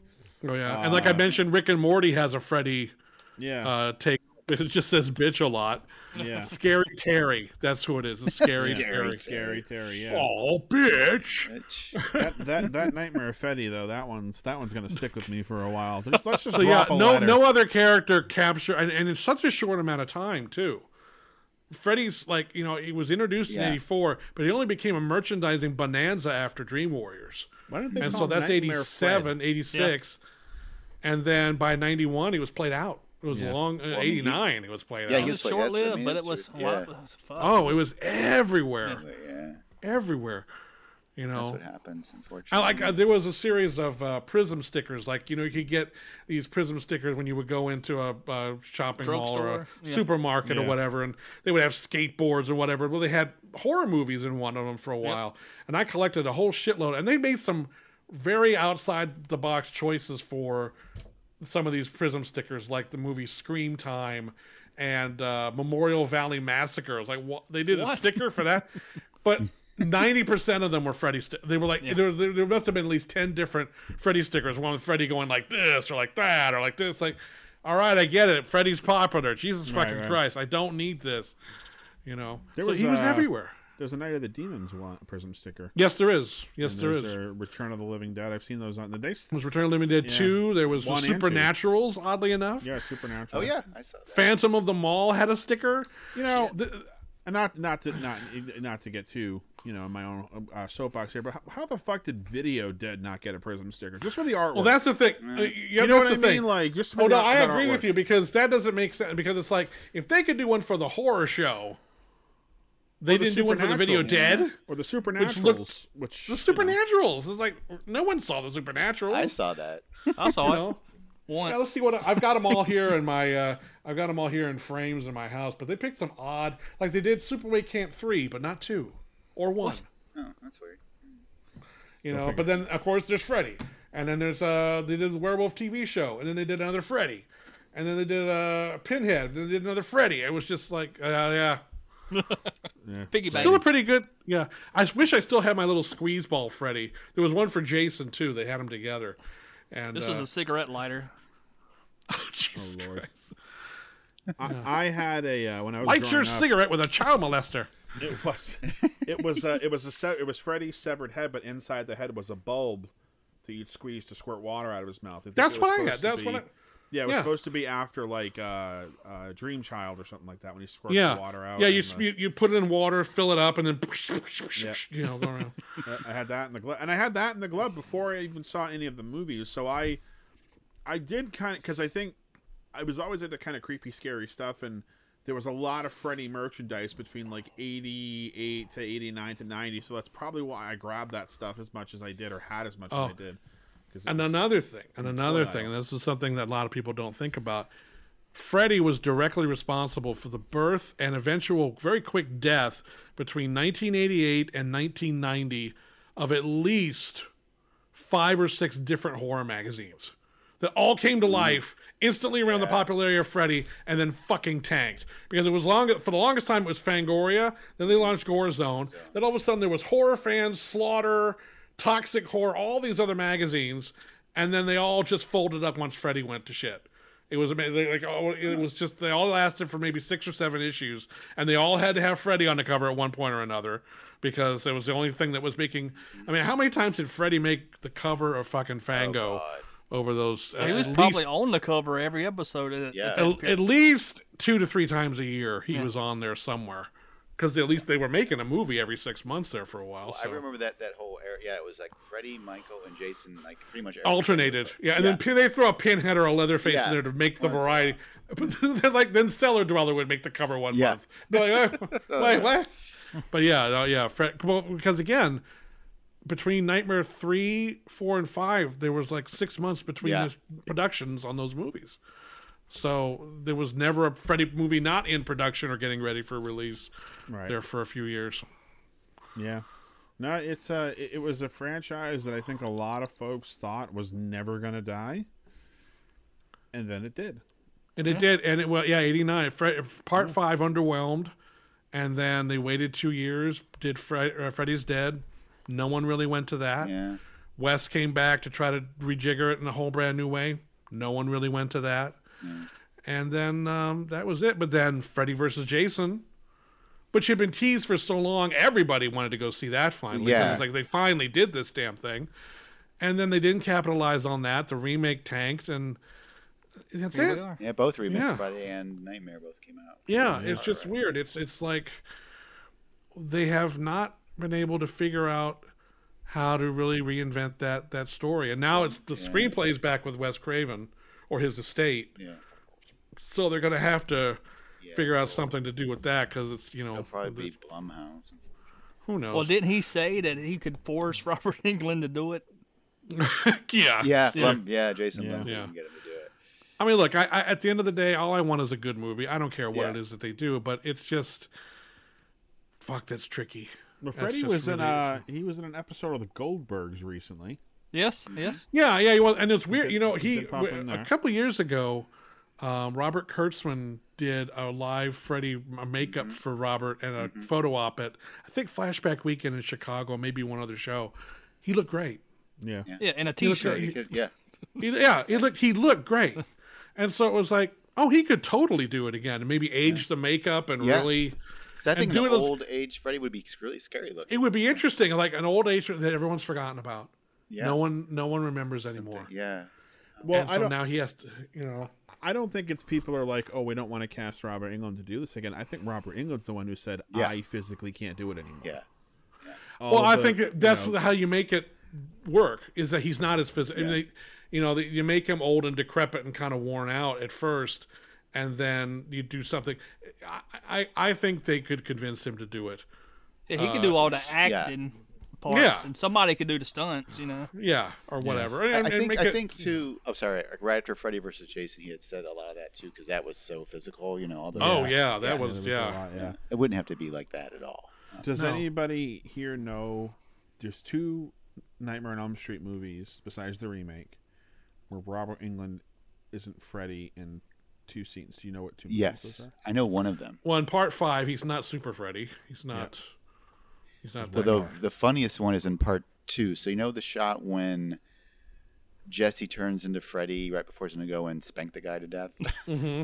when Freddy emerges from the shower. Oh, in the shower, in the in the yeah yeah in, in you can totally tell. It's just like little You can shuffling tell. knob yeah, that comes yeah, that guy that guy walks in like this. Yeah. Yeah, it's Yeah, so. I- I guess the the story, from what I was told, was they didn't want to pay Robert Englund the Yeah. money he wanted to come back, so they hired another guy to play Freddy. It was terrible. and they they were watching I think the dailies after a week and they said we have to get him back. this isn't working at all. It's mm-hmm. not working in the slightest. We got to get him back. And Yeah. you know, I, and again, that was a testament to how strong of a, of a performance he gave and how much mm-hmm. he brought to that character and why it is so difficult to put somebody else in that sweater. Oh, and I also we should put the rest of this room and keep and it just happened again because when David Warner sadly passed away. That is not there's a picture No. floating around where people are saying, "Hey, that's David Warner in a test makeup." No, that is not David Warner in a test makeup. It never came that far. Uh, they never actually put any makeup on him whatsoever. That was actually an early makeup rough design for Freddy bef- without an actor or something like that. Yeah. But it was it was not on David Warner. He never put the makeup on. It never even got that far. So So there was a there was a period of time where they were going to use a puppet for Freddy. They were talking about it was going to be so um, gaunt that it, it couldn't have been a human being. They were going to do it. It was going to be a puppet puppet mechanism. that would have been weird. Um, Please no I- CGI Freddy. I don't want that. yeah, and I know No. that the original Nightmare on Elm Street they ran. I think they ran out of money, or New Line ran out of money. Somebody ran out of money, and they had to stop filming for a while. And this was in one of the documentaries where, when they resumed filming, everybody came back. There wasn't a single person from the crew or cast that was like, "Oh, I booked something else. I can't come back." They all made sure they were able to come back because they really believed in what they were doing, and they kind of felt like this had some legs to it. And uh, and I think Nightmare on Elm Street is one of the first major horror films that I can think of that really um, blended that fantasy element into horror. You know, in a really uh, positive Yeah, way. it- it's certainly in an age of slashers where the things Yeah. were so the franchise characters were all very straight and you know just by the book slashers. This introduced a slasher element with the psychedelic dream world where anything was element, yeah. possible. Yeah. And I I think that's what I responded to the most is like anything can happen in the dream world. yeah, It's like we Freddy can do anything. And that's why it disappointed me with some of the movies where it's like, that's it? That's you know, that was all you and you got to okay, sleep but- at some point. Yeah, I guess, you know. Can't stay away That's forever. something I was wanting to bring. I, you know, maybe I'm way over analyzing it, but I, uh, Russ Craven had said part of Nightmare on Elm Street, the sort of the metaphor he wanted to get at was, you know, everyone's telling Nancy to go to sleep, just go to sleep, and he saw it as like a metaphor for, you know, like suburban, like uh, what's the word? You know, when people just sort of can't deal with things, you just go to sleep and you tune it out, like the mother Yeah. is a drunk. Mm. But that never worked for me because you have to go to. It's not a failure to go to sleep. Like, Right. Right. You, I don't know it's a you biological imperative. yeah, You- yeah. You have so to, you know. I never quite understood that that metaphor. but- Well, there, there's some. How many? Look, I mean, God, how many metaphors have been applied or seen in these movies over the years? The metaphors in part two alone could choke a well, horse. yeah, it's a yeah. So, but then, it's- you know, the whole concept is wrapped around people not going to sleep because, like, when you watch Nightmare, it she's asleep at the end, like, and the whole thing is a dream. Remember, she Mm-hmm. says this is all a dream. Like the scene with the Freddy phone when the tongue comes out, Yeah. like that can't happen in real life. So she No. has to be dreaming by that point. Right. So is the whole because according to Wes, um, those kids are alive at the end. Yeah. Well, what was the term? It was rubber reality. Was what they called it. They Yeah, called it so- rubber reality. Yeah, it's Yeah. very Well, because they weird. they the I think it was Bob Shaye because I think Friday the Thirteenth was on what part four at that point. Um, they wanted Yeah. to leave it open for a sequel so they could have another. They could have a franchise. That was, I guess, kind of the idea. So he made Wes change the ending from Mm-hmm. the her driving off with her friend saying bye to her mom and everything's fine to the That stupid. that fucking Rubber doll. Oh. inflatable doll is. Uh, I'm like even even in '84. It's like a somebody- South Park animation. Yeah, You know. even in '84, somebody had to look at that and go, "Make No. it quicker, make it quicker, make it quicker," because you can tell Stupid. that's not a person. Why don't we just have it so her feet are going through the window last? Like it doesn't. Do we even need to see the doll? The only thing missing from that is a sound effect. Yoink! you know, that's, and then it's funny because as bad as that is, I thought if they're gonna ape this for the remake, at least they'll do that. But no, No. no, no. This was just as bad in CGI. This done this way as this was done with whatever the fuck that was. I did, Uh, I did just- like in the. I did like that it was in the mirror though. That was like, oh, oh, and then it, you know, it wasn't. You know, Well, did anyone else notice in the remake that So it wasn't just that Freddy was coming to kill the children, like Tina. Like they start to realize like f- that they've been molested by Freddy. Mhm. Yeah. Like, did anyone get that? So Yeah. I Oh, that yeah, I got kinda- that. Yeah. That's Yeah. kind of interesting. Where maybe they could go and no, she's out with. But again, they didn't do anything with it. It But was I mean, just like kind now, of if they, they just remade throw it out again, there. yeah, Yeah. maybe they could do something more with that. I, I think if they really went hardcore with Freddy's origin, and did an exploration of what he did to the kids and Yeah, what yeah, the, that could maybe. really be disturbing shit. Yeah, Yeah. maybe But that's- I I don't know if they'll have the don't guts. if they do that. Yeah, I, I mm, think Yeah. that might have been too taboo, and also, in the interest of saving time with the remake, they probably thought, "What are we going to get into this for, and how graphic are we going to get Yeah, with it like, before we're Either we go in all the way or we stay the fuck out Yeah, of this because so- it's, and- we can't half-ass this. And, I, and honestly, I would have, and not to get back on the remake because we've already, I think we've already kind of covered Yeah. it, but I would have really liked it again, and if they had made it a, a ballsier choice, that he was innocent, and nothing. that would have been Yes. interesting. And that would have been interesting. fair, It would yeah. have been like, oh man, he's killing them because they got him killed for nothing.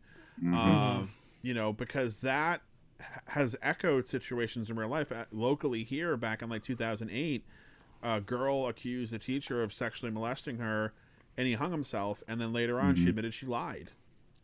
Or would it be interesting is that the, the kid the accuser, but it turns out the parents were one of the parents of the other kids was doing it, and blamed it on this Yeah. Freddy guy Yeah, or something. yeah. or yeah, you- it- you know. you could do like a Candyman thing where now Freddy's black and he's been persecuted in that way. and- Oh yeah, there's a, there's a that lot of different things I guess you could Yeah. do, but again, a lot of that's ballsy yeah. shit. That's not going to play as a mainstream, hey, fun Freddy on my underwear type of movie. You know, it's Nah. like, you know, Yeah. No, yeah, that's what I mean. Like, you, if you go dark like that's what I mean. You have to make Freddy serious, and you can't be fun and light if you're going to go no. with those kind of you know vigilante justice and And there were times where the remake headed in that direction, and I would have liked to see more of that. But again, they they kept going, uh, no, no, no, you know, and it's just like, Yeah. come on. But at the end of the day, I guess for me with the series is I I I revisit certain ones. I love still watching four. The original I'll watch periodically. Part Mm-hmm. 2 is the one that has aged the probably the most interestingly with me Yeah. because as I've grown up, I see things that movie very differently. yeah, Uh, and I think it's a, a very underrated and misunderstood film in some ways because it's like it took an idea of the Freddy as a Manitou type creature who uses people to get into the real world. Okay, you lose the rubber reality and the dream world aspect of it, which I would have liked more of too. But it was a different. I, I, it was an attempt to do something different. Um, so the good the, the entries like that have stayed with me. A lot of the other ones have dropped off, but I'm I guess I at the end of the day, part of me would be like leave it alone. But there is such a rich vein to tap, Mm-hmm. but it's a matter of does anyone have the balls to really to tap it the right way? And I don't know. and have a very strong vision, and that it's Yeah. not made by committee like the It can't be. Yeah, it Yeah. can't be. No more of this committee shit. It's not. Don't treat it like an IP. You can't treat Mm-hmm. this one like an IP. You gotta get, find a writer director out there who has a really brilliant, passionate take on this, and see what the fuck he gives you. Yeah. I think that's the only way it would work. I just don't see it happening. I, I see how remain. pe- I, I'm pessimistic too, Kevin. Yeah. I am too. Yeah. Well, I, mean, I don't know, but if the Freddy estate has it, I can't imagine they're not gonna. Ex- I think it's gonna. it. Oh, it's gonna get monetized at some Yeah. point. There's no Yeah. way Some something way. like this stays un. Yeah, no, it's it's there's too much money to be made. I mean, it does kind of work as a series idea more than the other, like Freddy or. It does. It would. Yeah, it actually does. lend It actually. more yeah. to that, especially with Stranger Things. And stuff. Well, a lot of people said Stranger Things season four was very heavily Nightmare on. Elm Street inspired, and they were Well, a certainly, yes, yeah. yeah, Yeah. thinking that that they was something. replaced. Yeah, They replaced could- Freddy with another monster. Yeah. Right. Uh, I, I, you know, I guess I would be, I would see another one if they made another one. I, as far as overall, where my kind of like my fandom lies with this franchise, it's not my favorite. Freddy's never been, uh, you know, number one. In my, I've always been, uh, I've always preferred Jason, but I do prefer Freddy over Michael Myers. So it's not like Yeah. it's not like a low ranking thing, but like it's just more.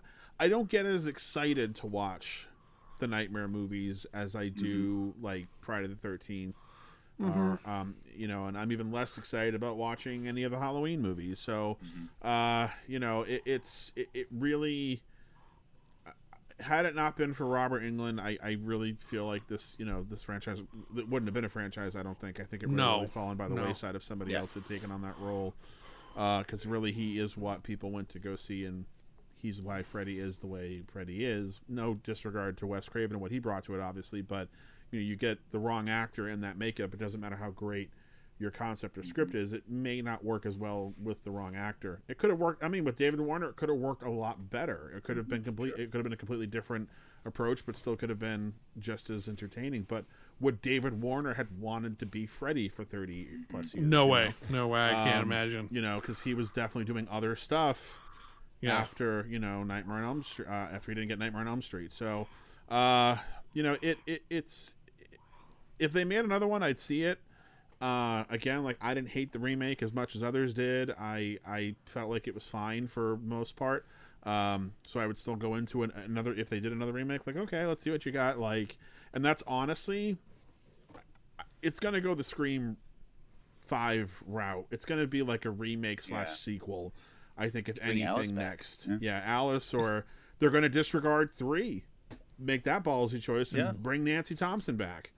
You know, They and could, just yeah. say three never Yeah, happened. at this point, why not? sequel- Yeah, you might yeah. as well. A direct sequel to one, or dir- or they'll do an even ballsier move and make a direct sequel to two, where Nancy and um, Jesse, yeah. Jesse are, are in the mix. You know, and uh, that could be interesting too. Like you know, and and, and it's there are avenues to explore where I feel comfortable saying I don't think this franchise is dead in the water yet, but I kind of echo what Felsher says. It's got to be its own thing, and it's got to be kind of original. Otherwise, what's the point?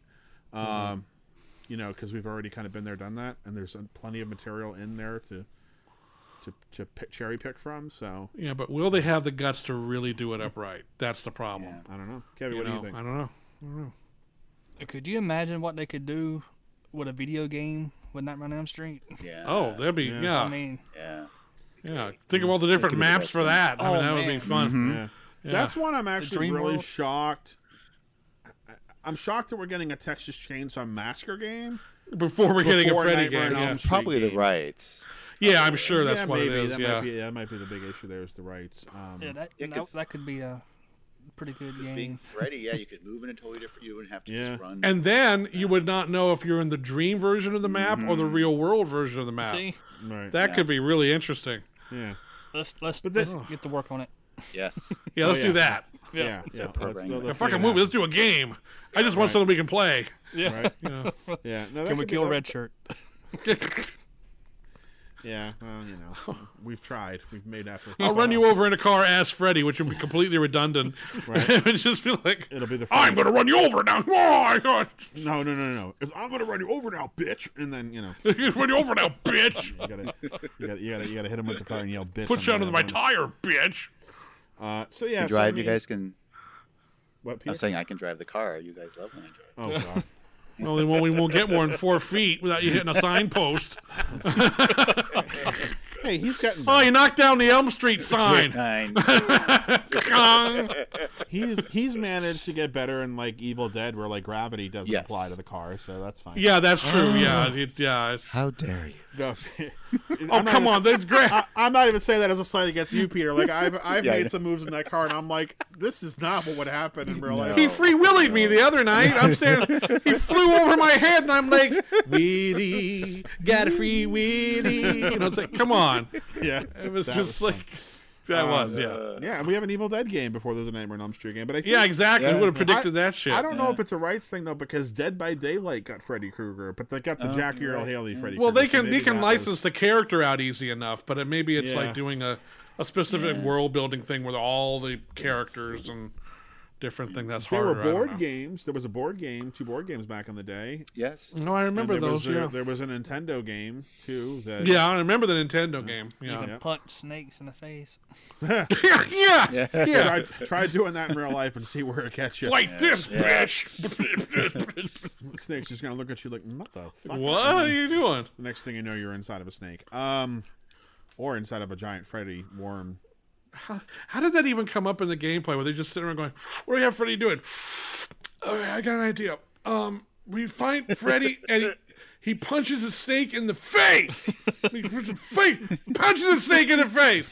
All right, Joe, we'll put we'll put that. In. Just just get out of here for a while. Wait. Well, that that game was developed by Morons. company no, it had a. It was LJN. It was a the the logo was a rainbow, and there's a lot Yeah. of speculation that that game was something else that wasn't finished, and they got the oh, I guarantee you that's what it was. And they just said, "Oh, we've got this." Because there's stuff in that game that has game. dick all to do with fucking Freddy. Yeah, it's a horror Yeah. game. We can throw Freddy Punching a snake in the face. Yeah, yeah. So there's there's a lot of speculation that that's what that game actually was was in the beginning was just a generic horror game that they got the li- and then they got the license for Freddy, and they just changed it up. So and that would make the most sense. But um, so yeah. So I mean, I guess we can safely say that we have discussed the Nightmare on Elm Street franchise as in depth as we as well as we can, yeah. Yeah. Uh, gave you our rankings, our favorite survivor kills, least favorite, uh, favorite one line. And of course, we're wrong about everything. So Yes. we're, you know, well, it, you know, it's- yeah, we, we, we- Well, I- some of we you will be wrong about everything because you know Peter and I are the only ones who don't you know venomously hate the remake, but that's I don't venomously hate anything, really. I just didn't like that movie at all. sure? Yeah, I was gonna say but- like, seriously, I- I- do you hear me go after that movie all the time? I barely ever mention it. It only comes up when we yes, discuss this. So Right, but when we do mention it, your your face turns red, your eyes get wide, and your hair starts to stand up. So I mean, I feel like that there's fucking movie's awful. That's why. there's definitely there's definitely some regressed hate. Like, do you are you doing what they did in the movie? Are you blocking the memory, and someday you're going to remember what that movie did to you, and it's going to come to you in a dark room, and it's the realization's gonna. It's not as bad as the fog. Sorry. It touched me in places I don't want to talk about. That, that's true, Peter. I mean, that's Yeah. that's nothing. Could, I guess that's compete nothing with that. about. Yeah. Oh, there's that April Fool's Day remake. Oh, that is. Oh well, let's, let's not let's not go down the hole of shitty remakes. We'll never come out of that alive. Yeah, no, We've I know, done but I'm that just saying. stuff. there- Well, no, because that's one of the things that I do remind people when they say this is the worst remake. It's like, guys, is it though? Is Yeah. it? Can we talk about some of these other ones that exist? And nine times out of ten, they're like, "Oh, I forgot that even happened." I'm like, "Yeah," Because you how- don't want to remember. I'm like, "That's how good it was, right?" Like, you know. So, yeah. yeah, it's, it's right, yeah, I, I, I will I will sort of defend it in that way, saying if people come up saying this is the wor-, if they say it's the worst I've seen, I don't like I don't because I'm like okay you, have, you maybe haven't seen this, maybe you haven't seen that, but if they're like oh it's the worst ever, it's like then I have to assume you haven't seen these. Oh, if you have, well then you're wrong. I think maybe it was the worst in terms of in proportion to the expectation for it. It had such Yeah. expectations. The, the expectation and the potential. Yeah. Yeah, They had some really strong potential to do something really cool with that, and I just felt they just tanked just it. Yeah, blew, blew it. but anyway, But look, Just it's- that's that. Yeah, it's We- a we- it's we- a bad it's a re- it's a movie that didn't. At the end of the day, it's a movie that didn't work. Woohoo! Okay. Yeah, yeah. Yeah. So we can we again we can talk about this uh, until we're blue in the face, but we're not going to. Uh, No. So uh, we hope you guys enjoyed this episode. We certainly had a lot of fun discussing it, and uh, uh, we look forward to coming back for the next uh, series episode. Uh, actually, next month, October, we're gonna have two episodes for you guys, which is pretty. Oh cool. yes, yes, yes, yes, yes. because we're covering another franchise. I bet you guys. Gee, can I can't imagine what one What that could will it be, in Right. October? Yeah, and then there's another theme show in October as well, which you guys can probably figure out on your own. Uh, but we'll just leave it up to speculation, and if you uh, think you have the answer, you probably do. If, if you think you know what October themed horror series we'll be talking about in October, write in your guess. you get one guess. Jacko. Jack Jacko. Fuck yeah. That just came out on Blu-ray, man. Um, and then they're going to be really surprised when we discuss Mary Poppins.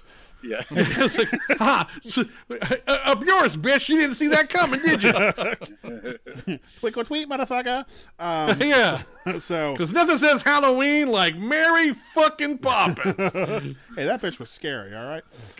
she was kind of scary, actually. She basically kidnapped those children and brought them to God knows where, and Yeah. like was hopeful they'd get home. Uh, yeah. Anyway, Like, yeah, they'll be fine. yeah. So, uh, so that you know, thank you guys for listening. We really appreciate it. We hope you guys are enjoying us and enjoying this, and uh, yeah, we'll be back. So, Yay. Thank you. See ya. Love ya. Mean it. no, you don't. And uh, Do. Tight. You're all my children now. Oh, there you go. You're all my children now. and as always, keep it spooky.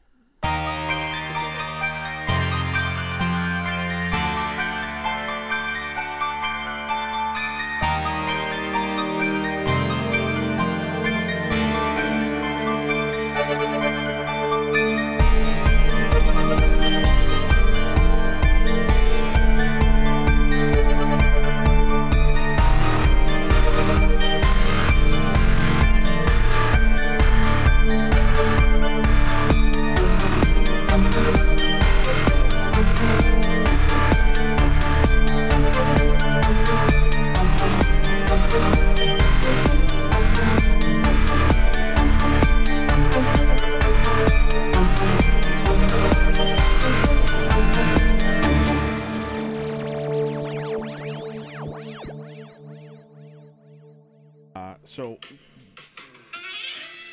Holy shit. Was that Freddy?